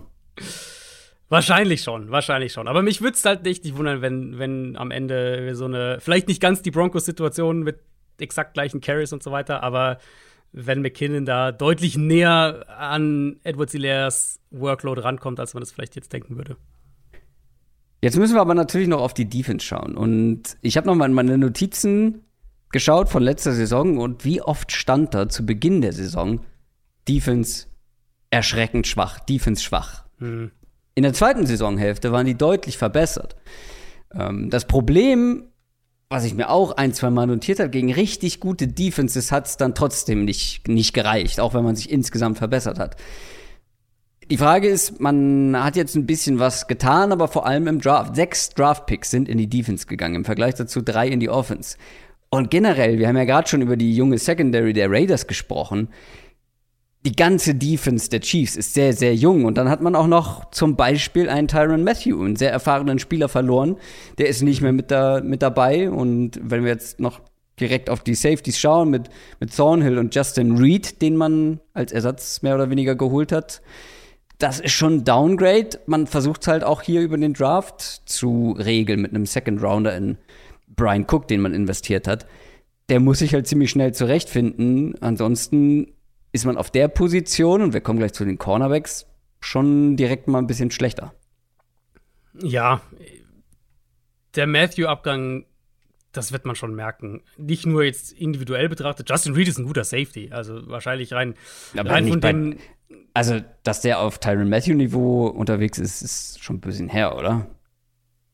Reed, nein. Justin Reed ist ja nein. gar nicht so alt. Ähm, das müsste sein erster. Ich habe den halt, ich habe den halt vor Jahren so als Top Safety in Erinnerung und seit ein paar Jahren. Der war halt in so Houston in dieser Defense, wo es ja gut, so da kannst du nicht war. wirklich glänzen, das genau, stimmt schon, ja. Ähm, also das ist schon, ich glaube, der wird, der wird die Rolle, die ihm in dieser Defense zugeteilt wird, wird er gut spielen.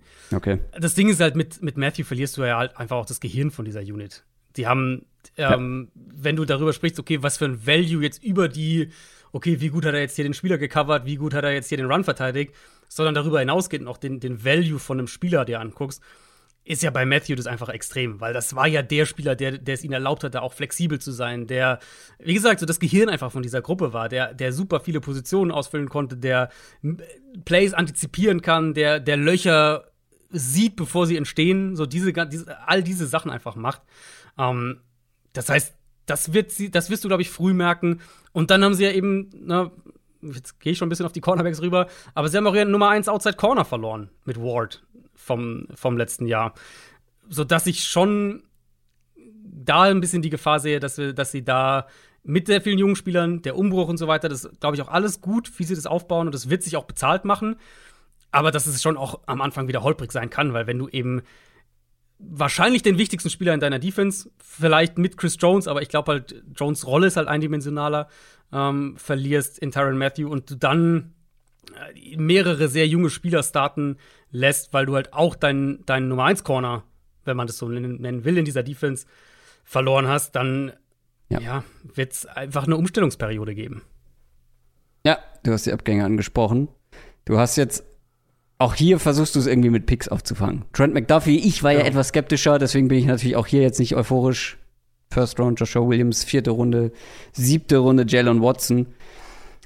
Da mischen schon sehr viele Leute, gerade auf Cornerback, ähm, ja. direkt, direkt starten und direkt ja, ein gewisses mhm. Niveau erreichen, damit das reicht, gerade in dieser Division mit den ganzen Playmakern. Ja. Ich meine, sie haben einen guten Slot-Corner mit Jarius Sneed. Mhm. Wahrscheinlich werden manche Teams mhm. sagen, äh, Chiefs-Fans sagen, das ist eigentlich die Nummer 1 Corner in gewisser Weise.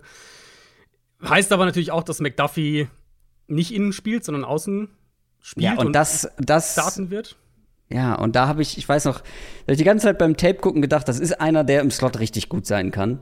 Mhm. Aber Outside schon klein, klein und zierlich. Ist er, ist er klein und wird, das wird halt eine Herausforderung sein, ne? Guck auf die Division.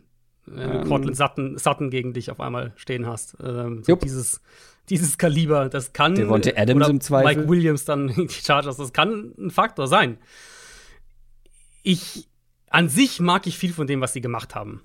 Generell. Aber halt mehrere Sachen davon eher so für die perspektivische Geschichte. Das ist. Das meinte ich mit Übergang. Genau, ich finde, da wird es halt auch, also bei den Receivern ist es einmal deutlich und dann halt mit Blick auf die Secondary. Und da könnte ich mir schon vorstellen, Gerade mit einem Defensive Coordinator in Steve Spagnuolo, der eigentlich ja komplex sein will und vielschichtig sein will und ja, halt auch nicht, wahrscheinlich nicht den Foreman-Rush hat, um damit einfach Spiele zu dominieren, sehe ich schon eine Secondary, die, die, die wackeln könnte.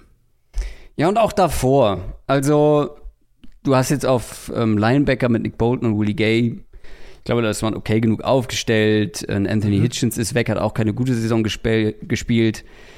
Ben Niemann auch nicht unbedingt, ist auch weg.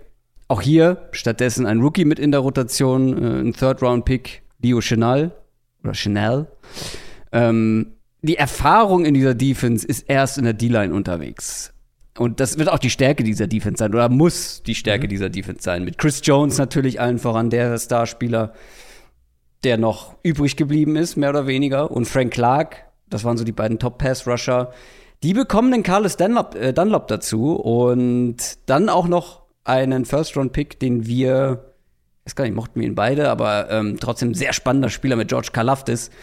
Die Chiefs mögen einfach diese Power-Pass-Rusher, habe ich das Gefühl. Also mhm, total. Ähm, Kalafdis ja auch, das ist der, der griechische, mhm. was war er, Wasserballer? Wasserballer, glaube ich. Ja, Wasserball, äh, Nationalspieler. Also ja, die Beine, Beine wie Baumstämme. Mhm. Ich glaube auch, dass er ziemlich schnell einen Starting-Spot bekommen könnte. Also Frank Clark ist alles andere als safe. Dafür war er nicht gut genug, finde ich. Ähm, und Carlos Dunlap noch dazu, auch viel Erfahrung hier nochmal.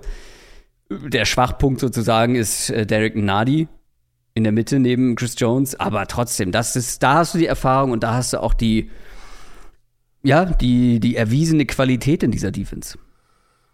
Ja, ich finde, also das, was du gerade gesagt hast, diese Handschrift erkennt man halt schon sehr deutlich. Diese, diese, diesen Fokus auf Physis. Mhm. Clark ist wahrscheinlich sein, oder es könnte sehr gut seine letzte Saison werden in Kansas City. Bei ihm heißt, dass er ja wohl ziemlich abgenommen haben soll, so vom Bodytype her ein ganz anderer Spieler sein soll. Mal gucken, wie sich das bemerkbar macht. Aber das sollte eine tiefe Pass-Rush-Gruppe eigentlich sein. Mit jetzt diesen drei Edge-Rushern erstmal so für die primäre Rotation. Eine Interior-Line mit, mit ein, zwei jungen Leuten noch hinter ähm, Chris Jones und Derek Nardi. Und die beiden natürlich auch. Also Jones logischerweise der, der Star jetzt, der, der unangefochtene Star, finde ich auch in der, in der Defense erstmal ohne Matthew, bis sich vielleicht einer der jungen Spieler da noch ein bisschen in den Vordergrund spielt. Hast du einen extrem starken Defensive Tackle, Pass Rushing auch. Das sollte eine, eine Front sein, die jetzt vielleicht nicht damit dominiert, dass sie permanent, also du hast ja jetzt keinen Elite Edge Rusher oder sowas drin, aber die halt konstant Pockets zum Kollaps bringen kann. Ich glaube, das kannst du ihnen schon geben. Und ich mag sogar, also ich mag das Linebacker-Duo dann wahrscheinlich mehr als du. Mhm. Bolton und, und, und Willie Gay ist für mich fast so, auch als Duo, so ein bisschen ein Breakout, äh, eine Breakout-Gruppe. Bolton mhm. so als Tackling-Maschine, Gay mit, mit richtig viel Reichweite, Coverage-Qualitäten. Beide noch sehr jung. Äh, Bolton war letztes Jahr Rookie, Willie Gay im Jahr davor. Chenal so als dann der Dritte, der dann dieses Jahr Rookie sein wird. Ich glaube, da haben sie schon auch langfristig was, was gefunden. Für mich kommt es halt wirklich darauf zurück, können sie gerade früh in der Saison viel Pass Rush kreieren weil sie werden der Secondary helfen müssen. Ja, definitiv, weil die Secondary, wir haben es gesagt, jung und unerfahren. Und das meinte ich, wie gesagt, mit diesem Übergangsjahr. Man sieht einen Übergang in der Offense, der stattfinden muss. Man wird einen Übergang in der Defense sehen. Und gerade weil die Division so stark ist, die anderen Teams so stark sind, bin ich bin ich skeptisch. Die Chiefs sind eine viel größere Wildcard als sonst, obwohl der Floor nach wie vor hoch bleibt. Das haben wir schon angesprochen, dank der Offense. Und ähm, Spaniolo hat jetzt mehrfach bewiesen, dass er mehr aus einer Defense, Defense rausholen kann, als, als man denkt oder als man erwartet. Aber die Chiefs, sagen wir, wie es ist, die Chiefs sind das einzige Team in dieser Division, das sich nicht verbessert hat. Ja, das ist, glaube ich, fair zu sagen, ja. Und die Offense wird gut sein, aber selbst mit Patrick Mahomes nicht Elite. Und die Defense, ja, die gute Front, aber wie gesagt, die Secondary, Tyron Matthew fehlt. Ich glaube, die werden ganz schön kämpfen und ich sehe sie halt tatsächlich eher auf Platz 3 als auf Platz 2 oder 1. Okay. Und, ähm, da ich gehen wir auf jeden Fall auseinander. ja, ich weiß. Ähm, ich sehe sie trotzdem bei, keine Ahnung, 9 oder 10 Siegen, aber die Broncos halt auch. Ich glaube, es wird ein, für mich, ich sehe es halt so, die Chargers einfach wird es nicht in dieser Division für niemanden. Aber ich sehe die Chargers auf 1, die dahinter wird sehr eng mit den Broncos und Chiefs und die Raiders klar auf 4. Ähm, und ich finde es halt so überraschend, weil ich habe vorhin noch bei Twitter gesehen, da warst du, glaube ich, auch irgendwie mit in die Unterhaltung eingebunden. Ähm, da wurde ausgewertet, wo so die, die meisten Wettanbieter die Teams sehen, mhm, ähm, die besten Teams. Und die Chiefs sind einfach im allerhöchsten Tier. Und ich sehe sie dieses Jahr nicht im allerhöchsten Tier. Ähm, die kommen vielleicht sogar als Dritter in die Playoffs. Oder wahrscheinlich werden sie eher Zweiter, aber ich will hier auch mal was Mutiges machen. ähm, aber ich sehe sie definitiv im ligaweiten, äh, in der ligaweiten Betrachtung nicht im ersten Tier und nicht als nicht im Contenderkreis. Doch, ich schon. Da gehen wir definitiv auseinander. Ich habe sie nach wie vor ligaweit Top 5 und nach wie vor auch hm. innerhalb dieser. Division als ähm, also mit den Chargers halt als die als das Top Tier. Ich habe Chargers hatte ich ja vorhin gesagt, schätze ich so um die 12 Siege. Ich sehe die Chiefs bei 11. Also ich habe sie dann ganz knapp dahinter letztlich. Mhm. Ich sehe halt nach, also für mich ist der der Floor viel zu hoch in Kombination mhm. mit dem, was mhm. Mahomes immer noch aus der Offense rausholen kann. Und klar, es ist, defensiv ist ein bisschen Risiko mit drin. Ähm, offensiv auch. Offensiv irgendwo auch, ja, aber ich traue einfach dem, was Kansas City hat mit Coach, Quarterback, O-Line mehr als fast jedem anderen Team in gewisser Weise. Deswegen sehe ich sie, ja. auch wenn sie ein bisschen im, im, Umbruch sind, ein bisschen im Übergang sind, sehe ich sie immer noch da ganz oben und ähm, denke mal, sie werden, wenn du jetzt sagen würdest, okay, sie waren jetzt die letzten Jahre eigentlich immer im, im Championship-Game, das würde ich vielleicht sagen, könnte ich mir vorstellen, dass sie das dieses Jahr nicht packen, weil einfach diese Schwachstellen dann vielleicht in den Playoffs mehr für den ein oder anderen kritischen Fehler sorgen und halt vielleicht nicht erst im Conference-Spiel oder im Super Bowl, sondern im, in der Wildcard-Runde oder sowas auch mal schon oder in der Divisional-Runde. Aber in der Division sehe ich sie nach wie vor im oberen Tier mit den Chargers und die Broncos und die Raiders im zweiten Tier dann sozusagen. Ja, spannend. Ich bin gespannt, was ihr dazu sagt, wie ihr diese Division, diese ultra spannende Division einschätzt und was ihr erwartet. Apropos Erwartungen, ihr erwartet zum einen einen Fantasy Post, den gibt's in den nächsten Tagen und was wir dann genau von der Saison und den einzelnen Teams und den einzelnen Spielern erwarten, das verraten wir euch in zwei Wochen. Vorher haben wir aber noch eine, eine, eine Zwischenfolge sozusagen. Wir müssen, das hätten wir ja beinahe vergessen, wir müssen natürlich über MyGuys reden, oder? Also, wir haben jedes Jahr MyGuys. Ja, absolut. Also nächste Woche wird über MyGuys gesprochen. Ähm, mit noch ein bisschen Zusatz vielleicht, müssen wir noch nicht verraten, was wir noch so vorhaben. Genau. Äh, wird noch, also MyGuys wird es auf jeden Fall geben und dann haben wir uns noch was überlegt, was wir noch außerdem machen möchten. Aber äh, ja, ich, ich weiß nicht, hast du schon angefangen? Ich habe schon so ein bisschen mal Womit? Liste erstellt. MyGuys? Mm, ich habe ein paar im Kopf. Ich habe tatsächlich auch schon ein paar notiert, aber noch nicht runtergebrochen. Okay, also ja, ich hab, noch nicht festgelegt. Ich hatte, ich habe echt auch schon, ich hatte schon so ursprünglich mal eine Liste aus so acht, neun, glaube ich, die ich, die ich mal so in Erwägung gezogen habe. Und fand es dann tatsächlich schwer, mich festzulegen. Also ich habe ein paar, die ich dieses Jahr eigentlich ganz gerne mag. Das kennt man gar nicht von dir, Adrian. Lass uns doch eine Top 9 machen. so eine Top 6,5 ja vielleicht. Oh, toll. Das liegt ja auf der Hand quasi. Das war unsere Division Preview zur AFC West und das war unsere letzte Division Preview für dieses Jahr. Das bedeutet, wir stehen kurz vor der neuen NFL-Saison. Ich hoffe, es hat euch gefallen.